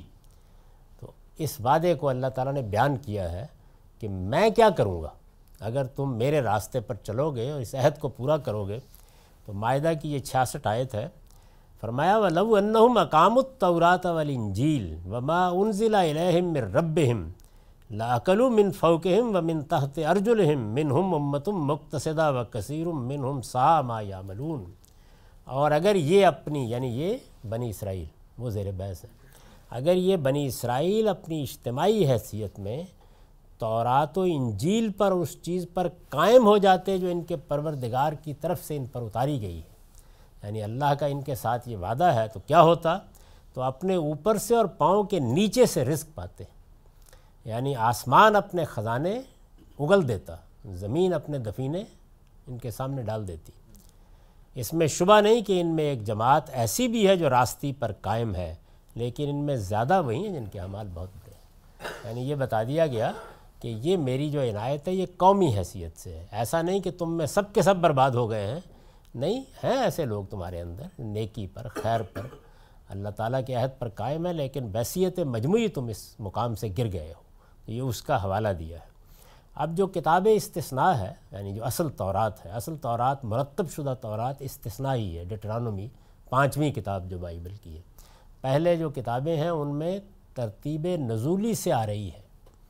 جیسے جیسے نازل ہو رہی ہے، بنی اسرائیل اس کو تاریخی طور پر بیان کر رہے ہیں اور پھر استثناء میں جو چیزیں باقی رکھنی ہیں یا مستقل رکھنی ہیں ان کو سامنے رکھ کر اللہ تعالیٰ نے پھر اس کو ترتیب دیا۔ جیسے قرآن ترتیب دیا گیا تو استثناء ہی اصل طورات ہے۔ تو استثناء میں یہ پورا قانون زیر بحث آیا ہے جس کی طرف میں نے اشارہ کیا۔ یہ یہ یہ جو بشارت ہے یہ سنت ہے اللہ کی۔ یہ ہمارے بارے میں بھی ہے کہ ہم اسٹیبلش کر لیں اگر کتاب وغیرہ کو آیات کو تو ہمارے بھی کوئی خزانے وغیرہ۔ بنی اسماعیل۔ اور ہم ظاہر ہے کہ تابعین میں سے ہیں۔ یعنی اصل وعدے تو ہیں بنی اسماعیل کے ساتھ لیکن ہم ایمان لائیں گے اور ان کا حصہ بنیں گے تو جس صورتحال سے وہ دو چار ہوں گے اس سے ہم بھی ہوں گے۔ لیکن تباً ہوں گے۔ اصلاً ان کو یہ خدمت انجام دینی ہے۔ آج کی دنیا میں ہم سب یہ بنی اسرائیل اور بنی اسماعیل کی پہچان کیسے ہوگی؟ وہ جانتے ہیں خود بتاتے ہیں آپ کو کہ ہم بنی اسرائیل ہیں ہم بنی اسماعیل ہیں۔ استثناء میں ہے۔ اب یہ دیکھیے کہ اس پورے قانون کو کیسے بیان کیا اللہ تعالیٰ نے۔ یعنی یہ قرآن مجید کا اسلوب یہ ہوتا ہے کہ ایک جملے میں، دو جملوں میں بس حوالہ دے دیا، بات بیان کر دی۔ لیکن تورات میں، کیونکہ ان کو ذمہ داری دی گئی ہے، تو آپ تورات کو اگر پڑھیں، بہت مختصر سی ہے یعنی ستر اسی صفحے کی کتاب ہے۔ تو اس میں ایک طرف تو وہ ہدایات ہیں جن کا تعلق شریعت سے ہے۔ کھانے پینے کے معاملات کیا ہیں، دوسری چیزیں کیا ہیں، اجتماعی زندگی کو کیسے منظم کرنا ہے۔ لیکن زیادہ تر جس چیز کا بیان ہے وہ اصل میں یہ منصب ہے۔ اسی سے یہ لوگ اس غلط فہم مبتلا ہوئے کہ ان کے ہاں آخرت نگاہوں سے اوجل ہو گئی۔ اس لیے کہ دنیا میں جزا و سزا کا قانون جتنی تفصیل کے ساتھ وہاں بیان ہوا ہے، وہ کہیں اور بیان نہیں ہوا۔ تو میں یہاں کیا بحث کر رہا ہوں کہ اللہ کا دنیا میں جزا و سزا کا قانون ایک اولاد ابراہیم کے لیے بھی ہے۔ تو وہ کیسے زیر بحث آیا ہے؟ استثناء میں ہے یہ اب اقتباس ہے، اٹھائیسواں باب ہے، یہ اس کا ایک سے پچیس تک آیات ہے۔ اور تو یعنی بنی اسرائیل کو کہا ہے، اور تو، اگر خداوند اپنے خدا کی بات کو جان فشانی سے مان کر، اس کے یعنی جان فشانی سے مان کر یعنی ایک بھاری ذمہ داری ہے۔ خود رسالت میں آپ صلی اللہ علیہ وسلم کو جب انظار عام کے لیے کھڑا کیا گیا، دیکھیے کیا الفاظ ہیں سورہ مزمل میں۔ کہا ہے کہ انا سن کی علیہ کا قول سکیلا ایک بھاری ذمہ داری ہم آپ پر ڈالنے والے ہیں، اس کی تیاری کریں۔ اور اگر تو خداوند اپنے خدا کی بات کو جان فشانی سے مان کر اس کے سب حکموں پر جو آج کے دن میں تم کو دیتا ہوں، تورات دی جا رہی ہے نا اس موقع پر، مان کر اس کے سب حکموں پر جو آج کے دن میں تجھ کو دیتا ہوں، احتیاط سے عمل کرے۔ اس میں بہت غیر معمولی الفاظ ہیں، اگرچہ یہ ترجمہ ہے، لیکن پھر بھی دیکھیے۔ کہ یہ کیا چیز ہے؟ یعنی پہلی چیز یہ ہے کہ تم ایک بڑے منصب پر فائز ہوئے ہو، عام لوگوں کے لیے رخصت ہوتی ہے، تمہیں جو ماننا ہے جان فشانی سے ماننا ہے۔ تمہارے ہاں انتخاب نہیں ہو سکتا۔ سب حکموں پر عمل کرنا ہے، جو آج دیے جا رہے ہیں۔ عمل میں احتیاط اور تقوے کا طریقہ اختیار کرو گے۔ احتیاط سے عمل کرے تو خداوند تیرا خدا دنیا کی سب قوموں سے زیادہ تجھ کو سرفراز کرے گا۔ اور اگر تو خداوند اپنے خدا کی بات سنے تو یہ سب برکتیں تجھ پر نازل ہوں گی اور تجھ کو ملیں گی۔ یعنی دنیا میں جو نعمتیں ملتی ہیں، اقتدار ملتا ہے، دولت ملتی ہے، خزانے اگل دیتی ہے، شہر میں بھی تو مبارک ہوگا اور کھیت میں بھی مبارک ہوگا۔ یعنی دیہات تمہارے ہوں، وہ بھی برکتیں نازل کر رہے ہوں گے۔ شہر ہوں، جن میں صنعتیں ہوں گی، دوسری چیز، وہ بھی برکتیں نازل کر لے ہوں گے۔ شہد میں بھی تو مبارک ہوگا اور کھیت میں بھی مبارک ہوگا۔ خداون تیرے دشمنوں کو، ظاہر ہے یہ قبائلی زمانہ ہے قومیں ایک دوسرے پر چڑھ دوڑتی ہیں۔ خداون تیرے دشمنوں کو جو تجھ پر حملہ کریں تیرے روبرو شکست دلائے گا۔ وہ تیرے مقابلے کو تو ایک ہی راستے سے آئیں گے، پر سات سات راستوں سے ہو کر تیرے آگے سے بھاگیں گے۔ یعنی کیا معاملہ ہوگا؟ اندر کیا ہوگا؟ غیر معمولی خوشحالی۔ باہر کیا ہوگا؟ داخلی خارجی معاملات ہوتے ہیں تو وزارت داخلہ کیا کرے گی اور خارجہ کیا کرے گی؟ دونوں اپنے ہاتھ میں لے لیے۔ اندر میری برکتیں شہروں میں، کھیتوں میں، دیہاتوں میں نازل ہوں گی۔ باہر سے اگر کوئی حملہ کرے گا تو تیرے روبرو تیرا خداوند شکست دلائے گا، وہ تیرے مقابلے کو تو ایک ہی راستے سے آئیں گے، پر سات سات راستوں سے ہو کر تیرے آگے سے بھاگیں گے۔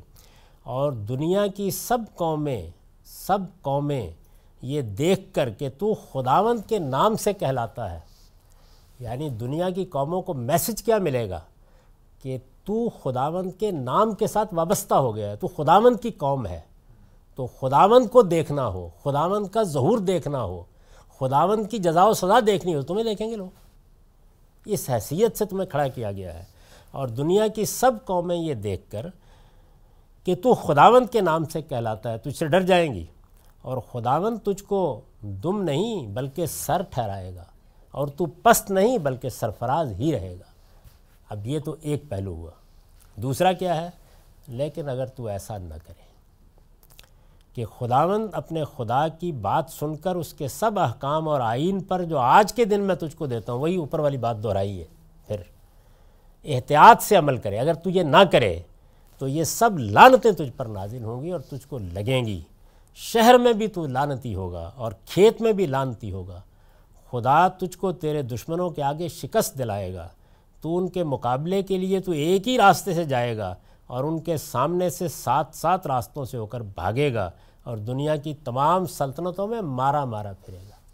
یہ گویا اس قانون کا بیان ہے۔ یہ خدا کی جزا و سزا کا وہ ظہور ہے جس کو آج بھی اسی طرح دیکھا جا سکتا ہے۔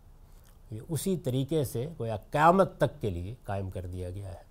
سیدنا مسیح علیہ السلام کے بعد اسی کا اصل میں دوسرا پہلو ہے جو ظاہر ہوا، تو قرآن مجید نے اس کو بیان کیا ہے جب آخری پیغمبر کون ہے؟ سیدنا مسیح علیہ السلام۔ اس کے بعد گویا یہ معذول ہو گئے۔ اللہ نے فیصلہ کر لیا کہ اب ان کی جگہ بنی اسماعیل میں آخری پیغمبر آئیں گے اور وہ یہ ذمہ داری ادا کریں گے۔ اس ذمہ داری کا تقرر سب سے زیادہ جامعیت کے ساتھ یعنی جو بنی اسماعیل کو ملی ہے، عربوں کو ملی ہے، وہ سورہ حج کے آخر میں ہوا۔ ہے اس میں بتایا گیا ہے کہ تمہارے باپ ابراہیم کا دین تمہارے لیے پسند کر لیا گیا ہے۔ تم یہ ذمہ داری ادا کرو گے یہاں کہا ہے نا جاں فشانی سے سب حکموں پر عمل کرو گے وہاں بنی اسماعیل کو کہا ہے، جاہدو فی اللہ حق کا جہاد ہے۔ وہاں آیت یہاں سے شروع ہوئی۔ یعنی حق ادا کرو گے اس جد و جہد کا اور اس کے لیے تم نکلو گے تو یہ اللہ تعالیٰ نے بنی اسماعیل کو منصب دیا، ان کو یہ ذمہ داری دی اور یہ کہا کہ تم یہ کام کرو گے جا کے۔ تو قرآن نے پھر اس کو جامعیت کے ساتھ بیان کر دیا ہے۔ سورہ بقرہ میں بھی، سورہ حج میں بھی، دوسرے بعض مقامات پر بھی۔ اور سیدنا مسیح کی طرف سے جب اتمام حجت ہو گیا اور انہوں نے انکار کر دیا، بلکہ ان کی جان کے در پہ ہو گئے، تو پھر دیکھیے اس اعلان میں کیا کہا ہے۔ وہ اعلان یہ ہے کہ انی متوفق میں نے فیصلہ کر لیا ہے کہ اب میں آپ کو وفات دے دوں بس معاملہ ختم ہوا۔ وہ متا رافیوں کا الیہ یہ ہاتھ نہیں لگا سکیں گے آپ کو، میں اٹھا لے جاؤں گا۔ اس لیے کہ یہ تو تزلیل پر تلے ہوئے تھے۔ وہ مطاہروں کا من الزین کفرو یہ منکرین ہیں، ناپاک ہو گئے ہیں۔ میں آپ کو ان ناپاک لوگوں کے اندر سے نکال لوں گا۔ وہ جائل الزین اتبو کا فوق الزین کفرو الا یوم القیامہ۔ اور قیامت تک اب تیرے ساتھ نسبت رکھنے والے بھی ان پر غلبہ پائے رکھیں۔ تو اس کا اعلان کر دیا۔ تو یہ اصل میں خدا کی جزا و سزا کا قومی سطح پر ظہور ہے۔ جس کو قیامت تک کے لیے انسانوں کے سامنے کھڑا کر دیا گیا ہے۔ تو یہ بات درست نہیں ہے کہ اللہ تعالیٰ نے خاص خاص قوموں کی طرف نبی بھیجے۔ پہلے مرحلے میں ہر قوم کی طرف بھیجے، بعد میں ایک پوری امت کو کھڑا کر دیا گیا۔ اور جب امت کو کھڑا کیا گیا تو دو چیزیں ضروری ہوئیں۔ پہلے مرحلے میں کیا ہوا؟ پہلے مرحلے میں یہ کیا کہ بنی اسرائیل کے اندر نبوت قائم رکھی تاکہ وہ ہدایت پر ہوں گے تو دنیا کی ہدایت کا اہتمام کریں گے۔ دوسرے مرحلے میں کیا کیا؟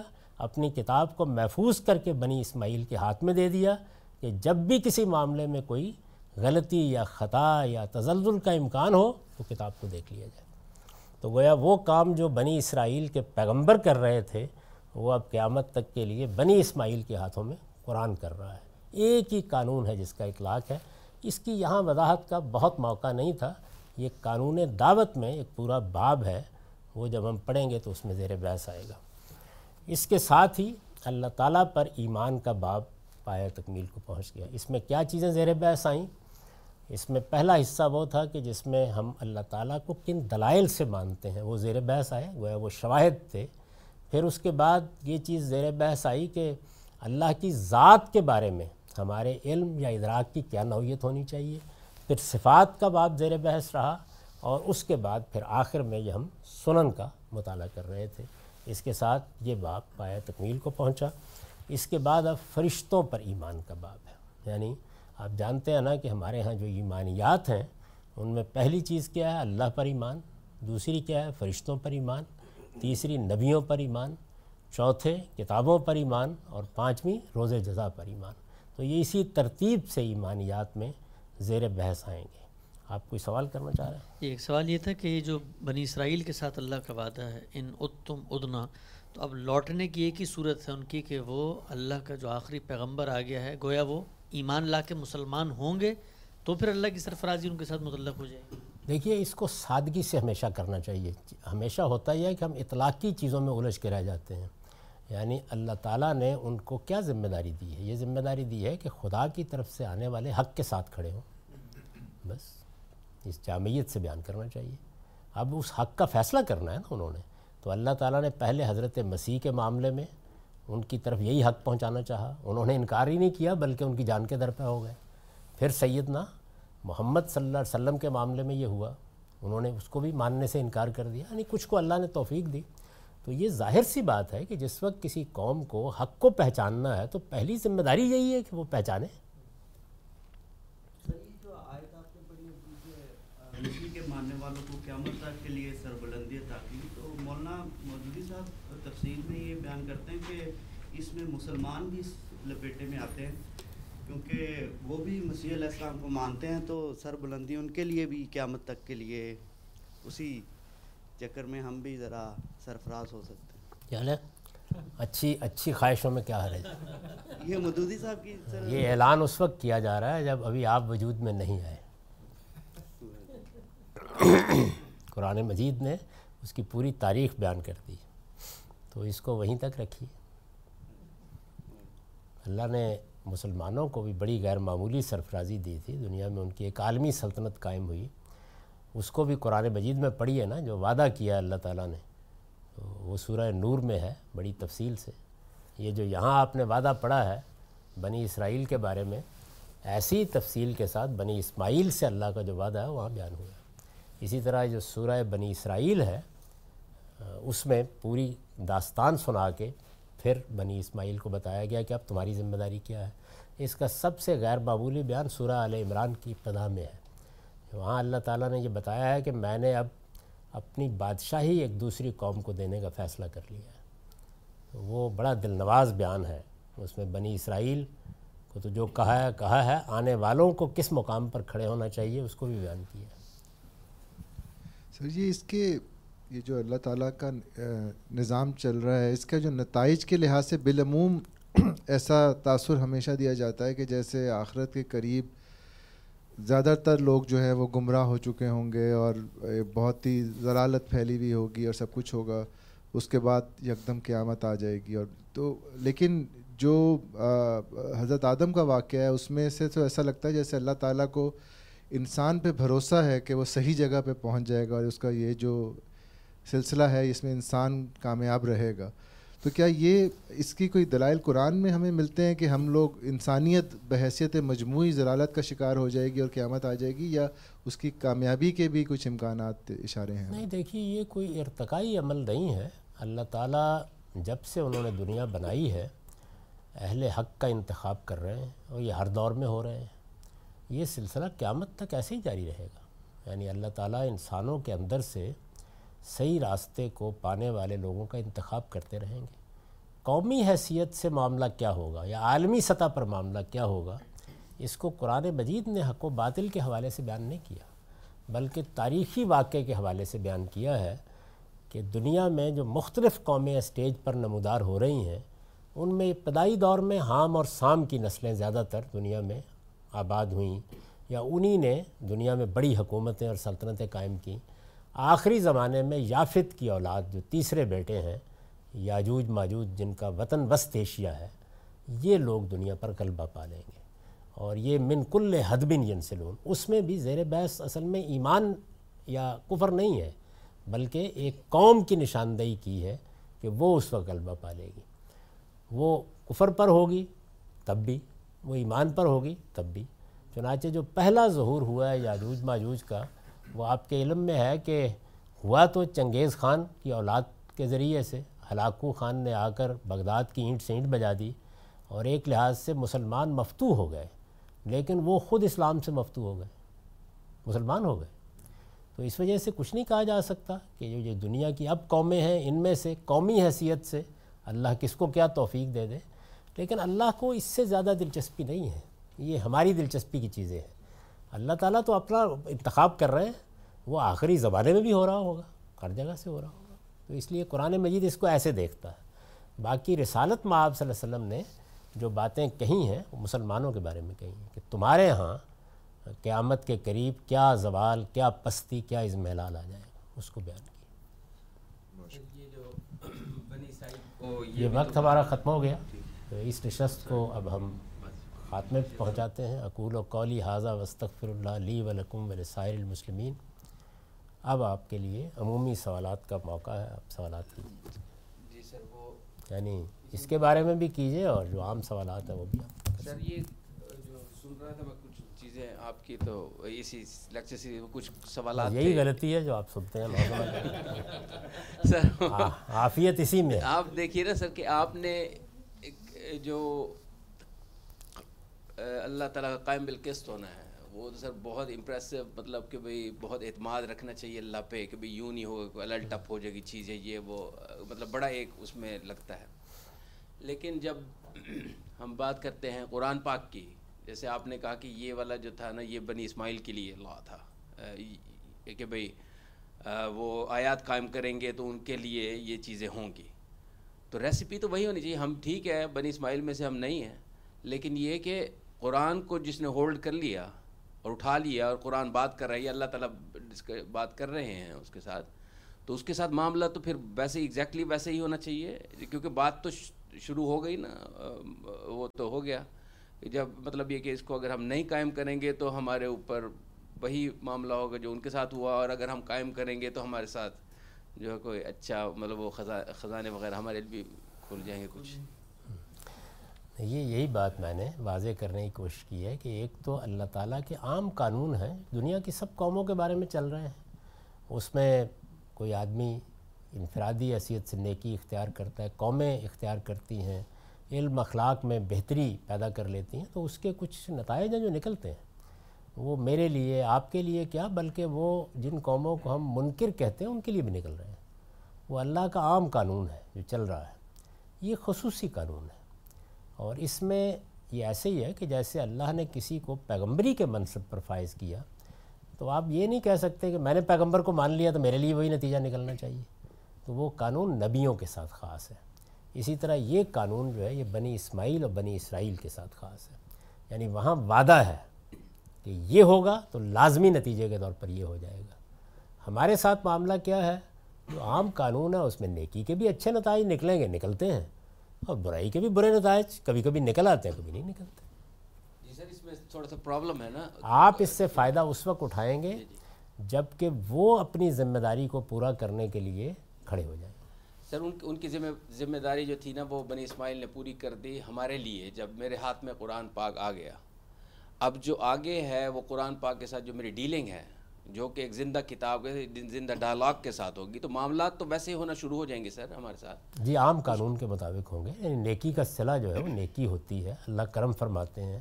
قوموں کو اگر وہ علم و اخلاق کے لحاظ سے بہتری پیدا کریں تو اس کا صلہ بھی دیتے ہیں، وہ آپ کو بھی ملے گا۔ لیکن یہ ایک اور قانون ہے، وہ ایک اور قانون ہے۔ وہ عام قانون ہے۔ اس پر میں بڑی تفصیلی گفتگو کر چکا ہوں کہ قوموں کے عزل و نصب کا کیا قانون ہے۔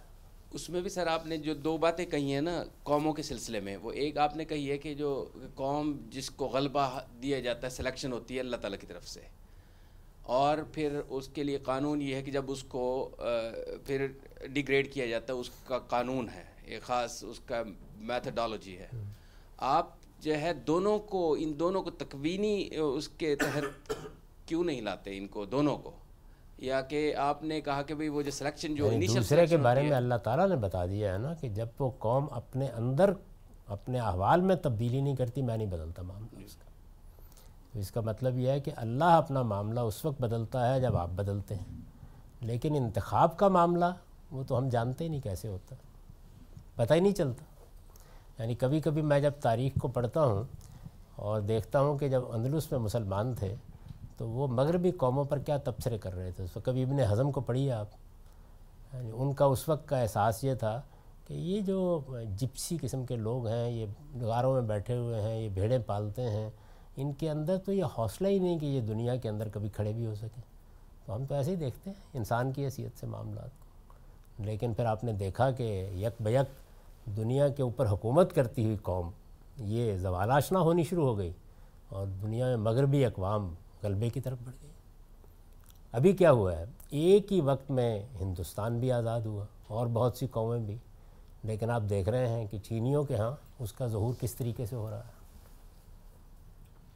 یہ قرآن کی جو حفاظت کے بارے میں بات کی جاتی ہے کہ اللہ تعالیٰ کا وعدہ ہے، تو میں یہ پوچھنا چاہتا تھا کہ کیا یہ کوئی اللہ تعالیٰ کی ایک طرح سے اپنی کتاب کی حفاظت کے بارے میں کوئی فیصلہ ہے، یا یہ بھی صحابہ کے لیے ایک جائے ابتلا تھی کہ ان کی چوائس پہ تھا کہ اگر وہ اس کی حفاظت کے لیے کوئی بندوبست کرتے یا وہ تو ہمیں نظر آتا ہے کہ اللہ تعالیٰ نے ایک بندوبست کرا دیا ہے، لیکن یہ کہ کیا یہ کوئی ایک طرح کا سنت ہے اللہ کی کہ اپنی کتاب کی حفاظت کرتے ہیں یا قرآن کی حفاظت کرنے کا انہوں نے فیصلہ کر لیا تھا تو وہ ہو گئی ہے؟ کچھ بھی کرتے لوگ وہ پھر بھی محفوظ رہتا۔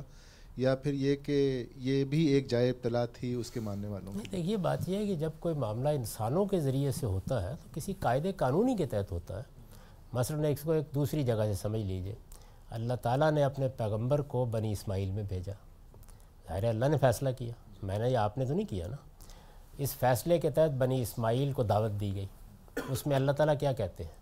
کہتے ہیں کہ تمہیں موقع دیا گیا ہے۔ اگر تو تم اس سے فائدہ اٹھا کر اس پیغمبر کے ساتھی بن جاتے ہو، میرے کچھ وعدے ہیں، پورے کروں گا۔ نہیں کرتے تو یستبل کامن غیرہ کو کسی اور قوم کو اٹھا دوں گا۔ تو یہ اللہ تعالیٰ اس طرح نہیں باندھتے اپنے آپ کو۔ رسول اللہ علیہ وسلم کو ایک خاص موقع پر یہ تسلی دی گئی ہے۔ کہ یہ جو کتاب ہم نے آپ کو دی ہے، ہم اس کی حفاظت کریں گے۔ تو ہم اس کی حفاظت کیسے کریں گے؟ یعنی اسی قانون کے مطابق کریں گے نا۔ اب مثلاً صحابہ کرام کی جماعت وجودی میں نہ آتی۔ حضور پر ایمان لانے والے بھی اتنے ہی چند لوگ ہوتے ہیں جیسے کہتے تھے مسیح پر ایمان لانے والے تھے۔ کہ کوہ زیتون میں دس بارہ لوگ تھے، اس سے زیادہ کچھ بھی نہیں تھا۔ تو پھر پھر کیا کوئی تکوینی اہتمام کیا جاتا؟ معلوم نہیں اللہ تعالیٰ کیا کرتے۔ تو ظاہر ہے کہ یہ تو تسلی دی گئی تھی کہ آپ پریشان نہ ہوں۔ بس اتنی بات ہی تھی۔ انا نہن و نزل ذکر و انا لہو لحافظون۔ یہ ہم نے نازل کیا ہے۔ ان لوگوں کو بھی اس کے مقابلے میں شکست کھانی ہے۔ ہمارے قانون کا بھی ظہور ہونا ہے، کتاب کی بھی ہم حفاظت کریں گے، کوئی باطل اس کے آگے پیچھے سے کہیں داخل نہیں ہو سکے گا۔ لیکن اس حفاظت کا اہتمام کرنے کے لیے اسباب کی دنیا میں کیا ہوگا؟ وہ ایک طریقہ اللہ تعالیٰ نے اختیار کیا اس لیے کہ بندے تیار ہو گئے اس کے لیے۔ نہ تیار ہوتے کو اور طریقہ اختیار کر لیتے۔ تو یہ تو بتا دیا ہے۔ اس پوری قوم کو بتا دیا ہے کہ تم اگر یہ ذمہ داری پوری نہیں کرو گے تو کسی اور کو اٹھا لیں تو سر مطلب یہ کہ یہ تو سیکنڈری بات ہو گئی نا پھر کہ بھائی اب انہوں نے ایک طریقہ اختیار کر لیا آپ اسی کو اسٹڈی کر رہے ہیں کہ چلو جی اجماع کے ساتھ جو ہے نا وہ ٹرانسفر ہو گیا قرآن پاک۔ لیکن قرآن پاک اس بات کا محتاج نہیں تھا کہ وہ اجماع کے ساتھ ٹرانسفر ہوتا وہ اور طریقے سے بھی ٹرانسفر ہو جاتا۔ وہ یعنی جو کہنے کا مقصد یہ ہے کہ یہ میریکولس ٹرانسمیشن جو ہوئی ہے جو موجزانہ ٹرانسمیشن ہوئی ہے قرآن کی اس کا ایک اسپیشل سٹیٹس ہے یہ کسی کی محتاج میں اس کو ایسے نہیں سمجھتا۔ میرے نزدیک یہ ایسے ہے کہ اللہ تعالیٰ یہ کہہ رہے ہیں کہ اطمینان رکھو ایسے اسباب پیدا ہوں گے جس کے نتیجے میں اس کتاب کی حفاظت ہوگی باطل اس کے دائیں بائیں سے نہیں آ سکے گا۔ یہ نہیں کہا گیا کہ کوئی موجزانہ عمل صادر ہوگا جس میں آسمان سے فرشتے اتریں گے اور وہ یہ کام کریں گے یہ نہیں کہا گیا۔ یعنی آخر اللہ تعالیٰ نے کیا اور باتیں نہیں کہیں؟ کہا ہے نا اطمینان رکھو اس سرزمین عرب میں تم دیکھو گے کہ یہ مکے کے گرد و پیش کی بستیاں دعوت سے مفتو ہوتی چلی جائیں گی۔ وعدہ کیا نا اس موقع کے اوپر کہ ید خلون فی دین اللہ افواجہ اپنی آنکھوں سے دیکھ لو گے کہ یہ لوگ فوج در فوج دین میں داخل ہو رہے ہوں گے۔ تو یہ اللہ کے علم کا بیان ہے، یہی قرآن کے بارے میں بھی ہے۔ کیا وہ معاملہ جو ہے وہ کوئی موجزانہ طریقے سے ہوا تھا؟ یعنی اس میں بھی ظاہر ہے کہ اسباب کام کر رہے تھے۔ یہ اس کا اظہار ہے اور کچھ بھی نہیں۔ لیکن سر الزام اور اس میں، سوری سر، یہ سرکولر وہ یعنی آرگومنٹیشن نہیں کرتے ہم لیکن کر بھی لیں تو کیا فرق پڑے سر نہیں سر اس میں پرابلم یہ ہے کہ یعنی میں نہیں کرتا سر سوری آپ میں یہ کہہ یعنی رہا اللہ تعالیٰ جب یہ کہتے ہیں کہ فلاں معاملے کے بارے میں اطمینان رکھو یہ ہو جائے گا۔ مثلا یہ کہتے ہیں کہ سرزمین عرب میں لوگ چوک در چوک دین میں داخل ہو جائیں گے۔ یہ اپنے علم کا اظہار کر رہے ہیں یا کوئی موجزانہ طریقے سے لوگوں کو مسلمان بنا رہے ہیں؟ کیا کر رہے ہیں؟ یہ علم کا ہے سر۔ سکتا یہ بھی علم ہی کا اظہار ہے لیکن مینیفیسٹیشن دیکھیں نا آپ نے خود جو اس کا استدلال کیا ہے کہ یہ جو تھی یہ جو عذاب پڑا ان کے اوپر قریش کے اوپر یا بنی اسماعیل کے اوپر مسلمانوں کے ہاتھوں سے۔ جی بالکل سر۔ ڈاکٹر اسرار احمد صاحب نے کہا کہ نہیں یہ جو ہے نا یہ انہوں نے پلان کر کے تو یہ سارا کچھ جو ہے ڈیفیٹ کیا ان ساری چیزوں کو۔ یہ ایگزیکٹلی ویسی ہی آرگومنٹیشن ہے۔ کہ بھائی آپ یہی کہیں ایک ہے بیان اور ایک ہے انتظام۔ اب اللہ تعالیٰ نے ایک چیز کا انتظام کیا تو ڈائریکٹ ہاتھ ڈالا نا اس کے اندر۔ ایک قرآن علم نے دونوں قرآن نے دونوں باتیں بیان کی ہیں۔ یہ بتایا ہے کہ تم لوگوں کو کیا کرنا ہے اور یہ بتایا میں کیا کروں گا۔ اس کی پوری تفصیل کی ہے۔ یعنی یہ بھی آپ نے دونوں چیزوں کو مقابل میں کھڑا کر دیا۔ قرآن مجید نے سورہ انفال میں یہ بتایا ہے کہ تمہیں ایک ذمہ داری دی گئی ہے۔ یہ ذمہ داری تمہارے ہاتھوں پوری ہونی ہے۔ اس میں تم سے کیا توقع ہے؟ تم کیا کرو گے؟ میری نصرت کیا کردار ادا کرے گی؟ اس کا باقاعدہ نسبت تناسب سے ذکر کر کے بتایا ہے۔ تو اس وجہ سے جب قرآن مجید کسی قانون کو بیان کرتا ہے تو اس کی تفصیلات بھی بیان کرتا ہے۔ تو ایسے ہی جب اللہ تعالیٰ نے کہا کہ میں نے یہ کتاب نازل کی ہے، آپ مطمئن رہیں، اس کی حفاظت ہوگی۔ تو حفاظت ہونے کا کوئی مجزانہ بندوبست کیا گیا؟ نہیں، حفاظت ہونے کے لیے وہ اسباب پیدا ہو گئے ہو گئے۔ ظاہر ہے کہ اللہ اس کو جانتے تھے، انہوں نے اس کا اظہار کر دیا۔ اگر وہ اسباب نہ پیدا ہوتے تو اللہ کوئی اور بندوبست کرتا۔ یعنی پیش نظر کیا تھا، ایک قوم اٹھے پوری کی پوری، نہ اٹھتی، پھر میں نے اسی لیے حوالہ دیا کہ قوم ہی نہ اٹھتی سرے سے۔ اس میں بھی کہہ دیا کہ یستبدل قومن غیرہ کم سما لا یقون و امسالہ میں کسی اور قوم کو اٹھاؤں گا، پھر تمہاری طرح کی حرکتیں نہیں کریں گے وہ۔ میرا سوال غابن صاحب، یہ تھا کہ قرآن مجید کی ترتیب کب اور کس نے کی؟ کیونکہ ظاہر نزول کے سیکوینس میں تو یہ کتابی شکل میں نہیں رسول اللہ کی زندگی کے آخری دو سالوں میں اللہ تعالیٰ نے کی۔ اللہ تعالیٰ نے باقاعدہ طریقے سے جبریل امین کے ذریعے سے نئی ترتیب کے ساتھ پورے قرآن کو پڑھ کر سنایا۔ دو مرتبہ دو رمضان میں رسول اللہ نے سنا، پھر رسول اللہ نے پڑھا، پھر جبریل نے سنا۔ تو یہ ساری ترتیب اللہ کی دی ہوئی ہے۔ اللہ نے اس کو ترتیب دیا اللہ نے اس کو جمع کیا اللہ نے اپنے پیغمبر کے ذریعے سے صحابہ کے سپرد کرایا۔ میرے دماغ میں بھی یہی تھا خوبصورتی سے صورت صورتیں ہیں۔ اگر ایک کو آگے پیچھے کر دیں تو جی وہ سارا کچھ درم برم ہو جائے۔ بڑی غیر معمولی ترتیب ہے۔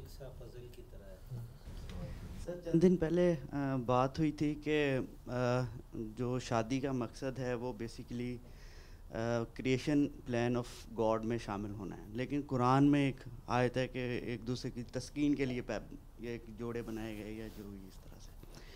تو اب اگر دیکھا جائے کہ اگر کوئی جوڑا بانچ ہے یا اس طرح سے ہے تو وہ تو اس کریشن پلان میں شامل نہیں ہو سکتا۔ کیا اس کو دوبارہ شادی کرنی چاہیے یا فیصلہ کرتے ہیں کہ ہم ایسے ہی رہیں گے، رہنا پسند کرتے ہیں؟ تو وہ اس پلان کا حصہ نہیں رہیں گے اور کوئی حکم دولی ہوگی۔ اس کو ذرا وضاحت کر بھائی جو خدائی منصوبہ ہے وہ ہاں جی۔ عالمی سطح پر نافذ ہے۔ اس کو مستثنیات سے کیوں دیکھتے ہیں؟ اللہ تعالیٰ کہتے ہیں میں نے زوجین پیدا کیے ہیں۔ اب آپ فرمایا آئیے دکھائیں آپ کو تین مخنص بھی تھے۔ تو دنیا میں خدا کا قانون میں استثناء جو موجود ہوتے ہیں وہ زیر بحث نہیں ہوتے۔ استثناء آ جائے گا تو دنیا میں اللہ تعالیٰ کہتے ہیں میں نے تمہیں والدین دیے ہیں اس لیے دیے ہیں تاکہ وہ تمہیں نگہداشت کریں پرورش کریں۔ بچے ہیں بہت سے جو والدین بیچارے مر جاتے ہیں دنیا سے رخصت ہو جاتے ہیں خدا کے پیغمبر بھی ہو گئے۔ تو اللہ کا قانون ابتلا جاری ہے اس میں استثناء کے بغیر وہ ابتلا ہو نہیں سکتی تھی۔ جیسے ہی آپ اس میں سے استثناء ایگزمپشن نکال دیں گے تو قطعی ہو جائے گا ہوتے ہی یہ امتحان کا نظام ختم ہو جائے گا۔ سر جب وہ آیت داغی کہ ہم نے ایک دوسرے کے سکون کے لیے پیدا کیا ہے اس میں تو کوئی شبہ ہی نہیں ہے۔ ظاہر ہے کہ اللہ تعالیٰ نے انسانوں کو ایک دوسرے سے تسکین حاصل کرنے کے لیے جوڑے بنائے ہیں۔ لیکن تسکین حاصل کرنے کے لیے شادی کیوں ضروری ہے؟ یہ کام اس کے بغیر بھی ہو سکتا ہے۔ تو زیر بحث یہ تھا کہ شادی کیوں کرنی؟ یعنی آزادانہ جنسی تعلق تسکین حاصل کرنے کے لیے ناکافی ہے۔ سر، دوسری چیز اس میں یہ ایک سوال تھا کہ جیسے شادی اور یہ جنسی خواہشات اور جیسے دوسری خواہشات بندی کی ہوتی ہیں، تو اس کے لیے کوئی اسلام کوئی ایسا منصوبہ بندی کی بات بھی ہو رہی تھی کہ وہ بندہ ہر چیز کے لیے منصوبہ بندی کرتا ہے، لیکن جب ایک بندہ جوان ہوتا ہے اور وہ اٹھارہ سال کے بعد ایف اے بی اے کرتا ہے، پھر ڈاکٹر بنتا ہے یا کچھ اس طرح، اس کی ایج پچیس چھبیس سال ہو جاتی ہے۔ تو اب اسلام ہمیں کوئی رہنمائی کرتا ہے کہ شادی کی کوئی عورت اور مرد کی کوئی ایج ہونی چاہیے، یا کہ اس کو پاؤں پہ کھڑا ہونے کا اور وہ ساری چیزوں کا انتظار کر کے اس کے بعد کیا جائے وہ سارا کچھ؟ بیچارے اسلام کو اتنی زیادہ تکلیف دینے کی کیا ضرورت ہے؟ بھائی، اللہ تعالیٰ نے آپ کو صلاحیت دے دی، ہمت دے دی، جبلتیں پیدا کر دی۔ کوئی فیصلے خود بھی کر لینے چاہیے۔ تو آپ دیکھیے یعنی یہ بات کہ ہمیں اپنی معاشرت اچھی بنانی چاہیے، ہمیں لوگوں کی تعلیم کے مواقع پیدا کرنے چاہیے، ہمارے لیے لوگوں کے لیے شادی کے ادارے کو آسان بنانا چاہیے۔ تو یہ جیسے دنیا میں حکومتیں بنتی ہیں، نظم پیدا ہوتے ہیں، تو اجتماعی سطح پر یہ سب معاملات ہوتے ہیں۔ جب اجتماعی سطح پر ناکامی ہوتی ہے تو ظاہر ہے کہ فرد اپنے لحاظ سے فیصلہ کرتا ہے۔ تو آپ دیکھیں کہ کتنے لوگ ہیں کہ جو اپنی قوموں کو چھوڑ کر باہر نکل رہے ہیں، دنیا کے دوسرے ملکوں میں جا رہے ہیں۔ کیا باعث ہوتا ہے اس کا؟ کون چھوڑنے کے لیے تیار ہوتا ہے؟ تو یہ دنیا اس ابتلا کے اصول پر چل رہی ہے۔ اپنے آپ کو بہتر کرنے کی جد و جہد بھی آپ کو کرنی ہے۔ اور قومی سطح پر بہتری کی جد و جہد بھی ہمیں کرنی ہے۔ بحثیت قوم، اس کے لیے اللہ تعالیٰ نسخہ بنا کے نہیں دے گا۔ صاحب، جب قرآن وجود میں آ گیا، تو دوسری کتابیں جو آسمانی کتابیں، تورات، انجیل، یہ سب کتابوں کا کیا سٹیٹس رہا؟ کیونکہ وہ بھی تو سرگزشت انظار ہیں۔ یہ وہی اسٹیٹس ہے۔ ہم ان پر ایمان رکھتے ہیں، ان کو پڑھتے ہیں، ان سے ہدایت حاصل کرتے ہیں۔ بس صرف ایک فرق ہوگا، اور وہ یہ کہ آخری کتاب چونکہ اللہ تعالیٰ کی طرف سے آ گئی ہے، تو اب اس کی روشنی میں ان کو دیکھا جائے۔ بس۔ کیا اللہ پاک نے ان کتابوں کی بھی حفاظت کی؟ ان کی بڑی حد تک ان کے مضمون، ان کے مدعا کی حفاظت ہوئی ہے۔ لیکن اس وقت چونکہ پیغمبر موجود تھے، اگر کسی جگہ کوئی خرابی ہوتی تو وہ اس کی اصلاح کرنے کے لیے موجود تھے۔ قرآن مجید کے بعد اب پیغمبر موجود نہیں ہے، تو یہاں اہتمام غیر معمولی ہو گیا۔ لیکن ایسا نہیں ہے کہ وہ کہیں غائب ہو گئی ہیں۔ آپ بھی آپ پڑھیں۔ ابھی میں نے اس کا ایک اقتباس آپ کو سنایا ہے۔ بڑی زندہ کتابیں ہیں ان میں ہدایت ہے نور ہے۔ قرآن خود جگہ جگہ ان کا حوالہ دیتا ہے ان کی طرف رجوع کے لیے کہتا ہے یہ کہتا ہے ان کو پڑھو جا کے۔ دیکھو ان میں کیا لکھا ہوا ہے۔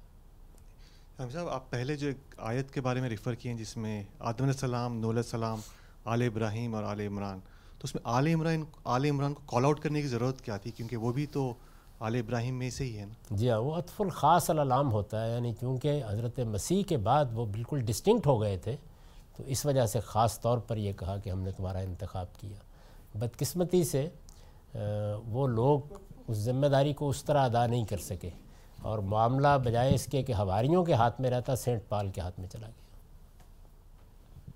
Excuse me for asking in English. I'm not Urdu speaking. With a little effort, I'm able to understand.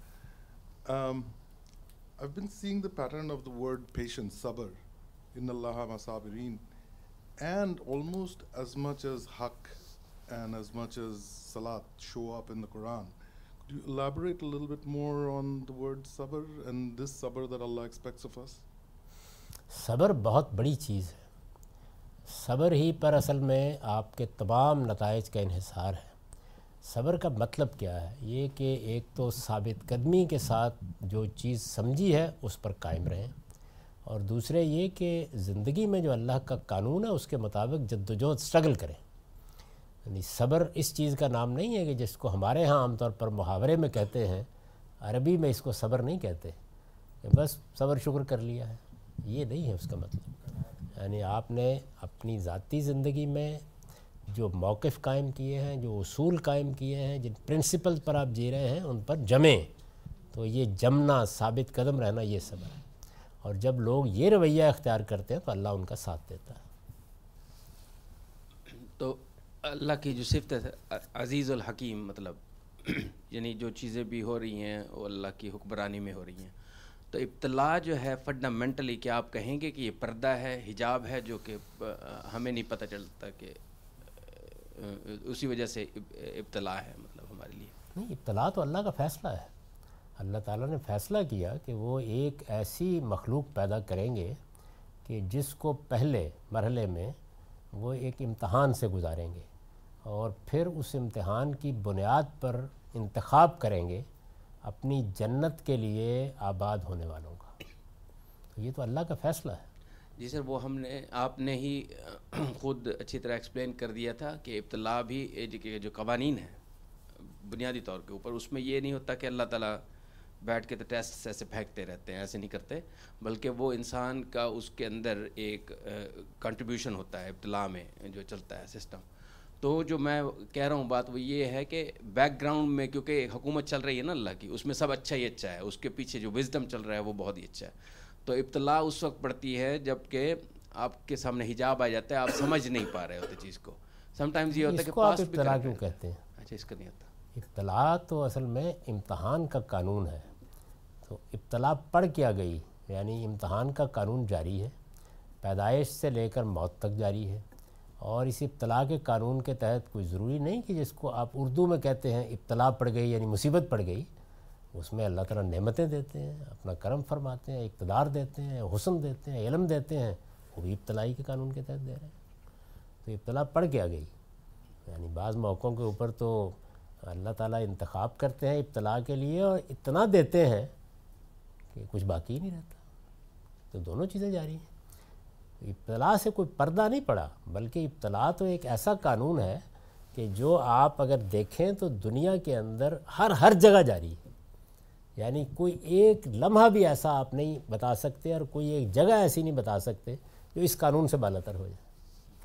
تو اس میں پردے سے مراد سر یہ ہے کہ جو پاسٹ کی جو میں اپنی زندگی کو کی کتاب پڑھیں اگر اس کو، تو اس میں جن جو بڑی ہی سخت چیزیں گزرتی ہیں انسان کے اوپر میرے اوپر جو گزری تو اب جب ان کو مڑ کے دیکھتے ہیں تو اللہ تعالیٰ نے جب ان کی حقیقت کھولی آگے جا کے جو بھی اثرات ہوئے ہیں تو پتہ چلا کہ وہ بیسٹ چیزیں وہی تھیں۔ ان کو نکالا نہیں جا سکتا مطلب۔ جی ہاں یہ بات ٹھیک ہے۔ اور وہ ایک دوسری وہ ایک دوسری چیز ہے۔ یعنی اس کا تعلق ابتلا سے نہیں ہے اس کا تعلق اس سے ہے کہ دنیا میں جو حالات بھی پیش آتے ہیں خواہ وہ اچھے آئیں یا برے آئیں ان میں بعض اوقات انسان اللہ کے فیصلوں کو سمجھ نہیں پاتا۔ تو بعض موقعوں کے اوپر جب وہ کچھ وقت گزر جاتا ہے تو اس کی حکمت واضح ہو جاتی ہے۔ وہ ایک دوسری چیز ہے۔ اس لیے کہ اللہ کوئی معاملہ بھی کسی بندے کے ساتھ علم اور حکمت کے بغیر نہیں کر رہا ہوتا۔ تو حکمت سمجھ میں آنے کا مطلب یہ نہیں ہوتا کہ آپ خوش ہو جائیں نہیں، یہ سمجھ میں آ جاتا ہے کہ اس ابتلا کو میرے ہی ساتھ کیوں وابستہ کیا گیا؟ اور اس کے جو نتائج اچھے نکلے وہ اگر یہ ابتلا نہ ہوتی تو نہیں نکل سکتے تھے۔ یہ پہلو واضح ہوتا ہے۔ تو اللہ کے علم اور حکمت پر مبنی ابتلا کا اصل میں اظہار ہے۔ کیونکہ اللہ تعالیٰ ایسے تو نہیں کر رہے نا معاملہ۔ اس وقت اگر اس کے فائدے ایک ایونٹ کے سامنے آ جائیں تو وہ پھر ابتلا کیا رہے؟ ابتلا کیا رہے؟ جی جی یہی پھر تو نہیں رہے گی تو جب لیکن اس وقت جب موڑ کے دیکھتے ہیں آپ ان کو تو پتہ چلتا ہے کہ وہی سب سے قیمتی آپ کے ایونٹس تھے۔ جی ہاں لیکن بعض اوقات وہ ہماری اس دنیا کی زندگی میں یہ معلوم ہو جاتا ہے اور بہت سے ایسے معاملات ان میں نہیں ہوتا معلوم۔ تو اس وجہ سے وہ پھر جب قیامت کا پردہ اٹھے گا تب معلوم ہو جائے گا۔ السلام علیکم سر۔ جی جسٹ جاننا چاہتی تھی کہ قرآن جو ہے اس میں ریسزم کے بارے میں ذکر کیا گیا ہے اور اگر کیا گیا ہے تو ہم اسے کس طرح سے لے اور کس طرح سے ہم ریسزم کو اوور کم کر سکتے ہیں؟ اللہ تعالیٰ نے قرآن مجید کی سورہ حجرات میں یہ اعلان کر دیا ہے کہ لوگوں کا مختلف قبیلوں، قوموں میں تقسیم ہونا یہ اصل میں کسی کی برتری یا کسی کی عظمت کی دلیل نہیں ہے۔ یہ سب اللہ تعالیٰ نے محض تعارف کے لیے کیا ہے۔ جیسے شکلیں مختلف بنائی ہیں، اسی طرح قومیں مختلف ہو گئیں، ان کے خصائص مختلف ہو گئے۔ اور یہ بتا دیا ہے کہ اللہ کے ہاں امتیاز نہ کسی خاص نسل سے ہونے میں ہے، نہ کسی خاص رنگ پر ہے۔ ان مکرم اکم ان اللہ اتکاکم اللہ کے ہاں سب سے زیادہ عزت اس کی ہے جو سب سے بڑھ کر اپنے آپ کو ڈسپلن کرتا ہے۔ تو یہ قرآن مجید نے اصول بیان کر دیا۔ رسول اللہ علیہ وسلم نے اسی کی وضاحت میں حجت الوداع کے موقع پر اعلان کیا کہ کسی عربی کو اجمی پر، کسی گورے کو کالے پر کوئی فضیلت نہیں ہے۔ اللہ کے ہاں فضیلت صرف اللہ سے ڈرنے والوں کو حاصل ہے۔ اب اس اصول کو بیان کر دیا گیا۔ باقی ظاہر ہے اس کا اطلاق دنیا میں آپ کریں گے، آپ کریں گے۔ اصل میں ریسزم کے خلاف جو فلسفیانہ بنیاد ہے، وہ تو صرف قرآن نے فراہم کی ہے، ورنہ دنیا کے پاس ہے ہی کوئی نہیں۔ یعنی اگر میں پوچھوں کہ ریسزم کیوں نہیں، تو اس کا کیا جواب ہے؟ ایک ہی جواب ہے جو قرآن نے دیا ہے کہ تم سب آدم و حوا کی اولاد ہو۔ ورنہ تو ختم ہو گئی نا بات۔ اسی سے ایک اتنی چھوٹی سی بات جو ہے جو دو لفظوں میں اللہ تعالیٰ نے بیان کی ہے یہ نکال دیں بیچ میں سے۔ ریسزم کے خلاف کوئی فلسفیانہ استدلال باقی نہیں رہتا بلکہ ارتقاء کا جو نظریہ ہے وہ تو اس طرف لے جا سکتا ہے کہ مختلف علاقوں میں الگ الگ ارتقاء ہوا اور اس میں ظاہر ہے کہ کچھ قومیں برتر ہو گئیں اور اس میں تو بنیادی سروائیول آف دا فٹسٹ پر ہے۔ آپ کو معلوم ہے کہ ہٹلر نے اسی سے استدلال کیا تھا۔ اپنی قوم کی برتری کا۔ تو اس لیے ریسزم کے خلاف کچھ نہیں کہہ سکتے آپ فلسفے اور علم کی سطح پر۔ اگر قرآن اور بائبل کے اس اعلان کو نہ مان لیں کہ دنیا ساری ایک ماں باپ کی اولاد ہے۔ چھوٹی سی بات ہے لیکن کتنی بڑی۔ السلام علیکم۔ جی وعلیکم السلام۔ سر یہ آپ نے ابھی جزا و سزا کا جو قانون پہلے والی شک بتائیے اس میں آج کل کیریئر اورینٹیشن کے لیے پروفیشنز کے لیے بہت زیادہ محنت کرنے کے لیے ٹریننگز دی جاتی ہیں۔ تو وہ انسان بہت محنت کرتا ہے بعض کاموں کے لیے اور پھر اس کا ریزلٹ بھی لیتا ہے۔ جیسے جاوید چودھری لوگ اپنی اسٹوری بتاتے ہیں تو وہ پورا کہتے ہیں لوگوں کو موٹیویٹ کرتے ہیں محنت کریں تو اس کا ریزلٹ نکلے گا۔ تو یہ ساری کوششیں جو ہم اپنی زندگی بنانے کے لیے کر رہے ہیں یہ بھی کیا اسی میں آتی ہیں؟ جی جو آپ اپنی زندگی بنانے کے لیے کرتے ہیں وہ اللہ کا قانون ہے آپ کو کرنی ہے اس لیے کہ انہوں نے دنیا میں بھیجا ہے تو آپ کریں گے۔ لیکن آپ جو بھی نیکی خیر عمل کریں، اس میں یہ چیز ملحوظ رکھیں کہ اس کا اجر اللہ کے ہاں آپ کو ملنا چاہیے۔ تو اللہ پر ایمان اور اپنے تمام معاملات کو آخرت کی بنیاد پر دیکھنا بس یہ ایمان کا تقاضا ہے۔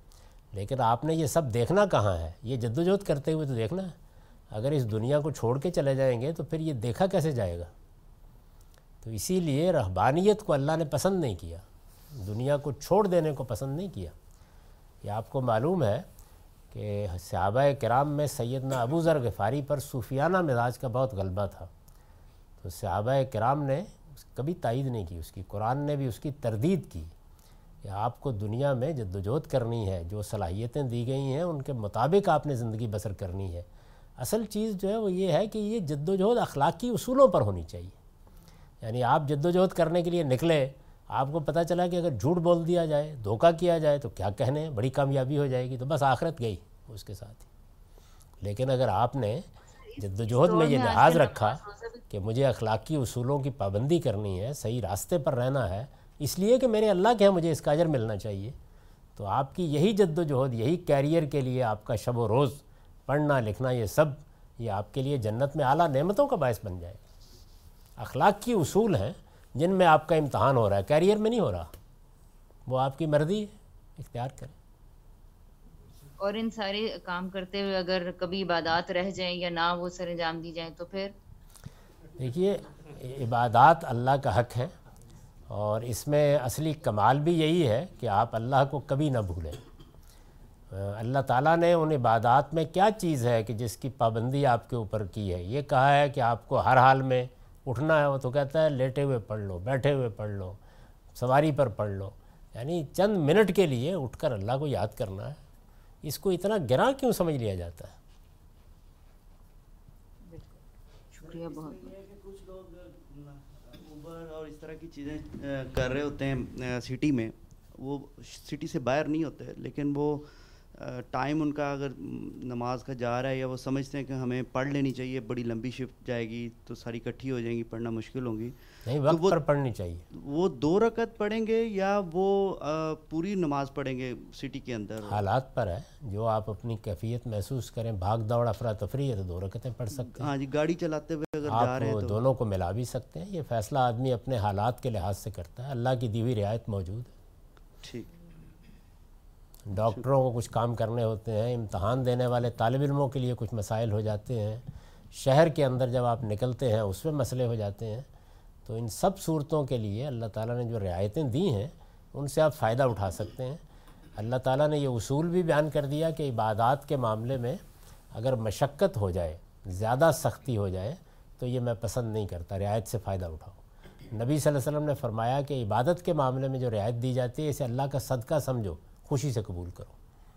اس وجہ سے آپ فائدہ اٹھائیے۔ لیکن وقت پر حاضری ضروری ہے۔ کرسی پر بیٹھے ہوئے اسٹیئرنگ پر سر رکھ کے حاضر ہو جائے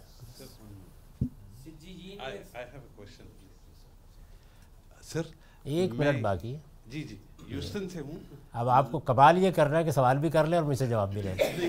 مجھے یوسٹن میں انہوں نے ایک ہی لائن بولی تھی جمعہ کے خدمے میں کہ ہم مسلمان ہیں تو یہاں کی کورٹوں میں نہ جائیں کوئی بھی معاملہ لے کے علماء کے پاس آئیں۔ اگر ہم علماء کے پاس نہیں آتے تو کورٹوں میں جانے سے انہوں نے Urdu I am not Urdu speaking تو بولے وہ تغاوت یا ایسا کچھ ہے۔ تاغوت۔ تاغوت تاغوت نہیں نہیں بالکل ایسی کوئی بات نہیں ہے۔ آپ جس ملک میں رہتے ہیں وہاں کے قانون میں اگر کوئی آپ کے اوپر زیادتی ہو رہی ہے یا کوئی نزاع ہے اور وہاں آپ کو فیصلہ مل سکتا ہے ضرور جائیں کوئی عرض کی بات نہیں۔ جی وقت ہو گیا۔ آج بھی میں یہ اعلان کر دوں کہ اب کم و بیش تین ہفتے چھٹی رہے گی اس کے بعد گیارہ تاریخ کو دوبارہ ہوگا لیکن کل اتوار کا درس ہوگا انشاءاللہ۔ مجھے سفر پہ جانا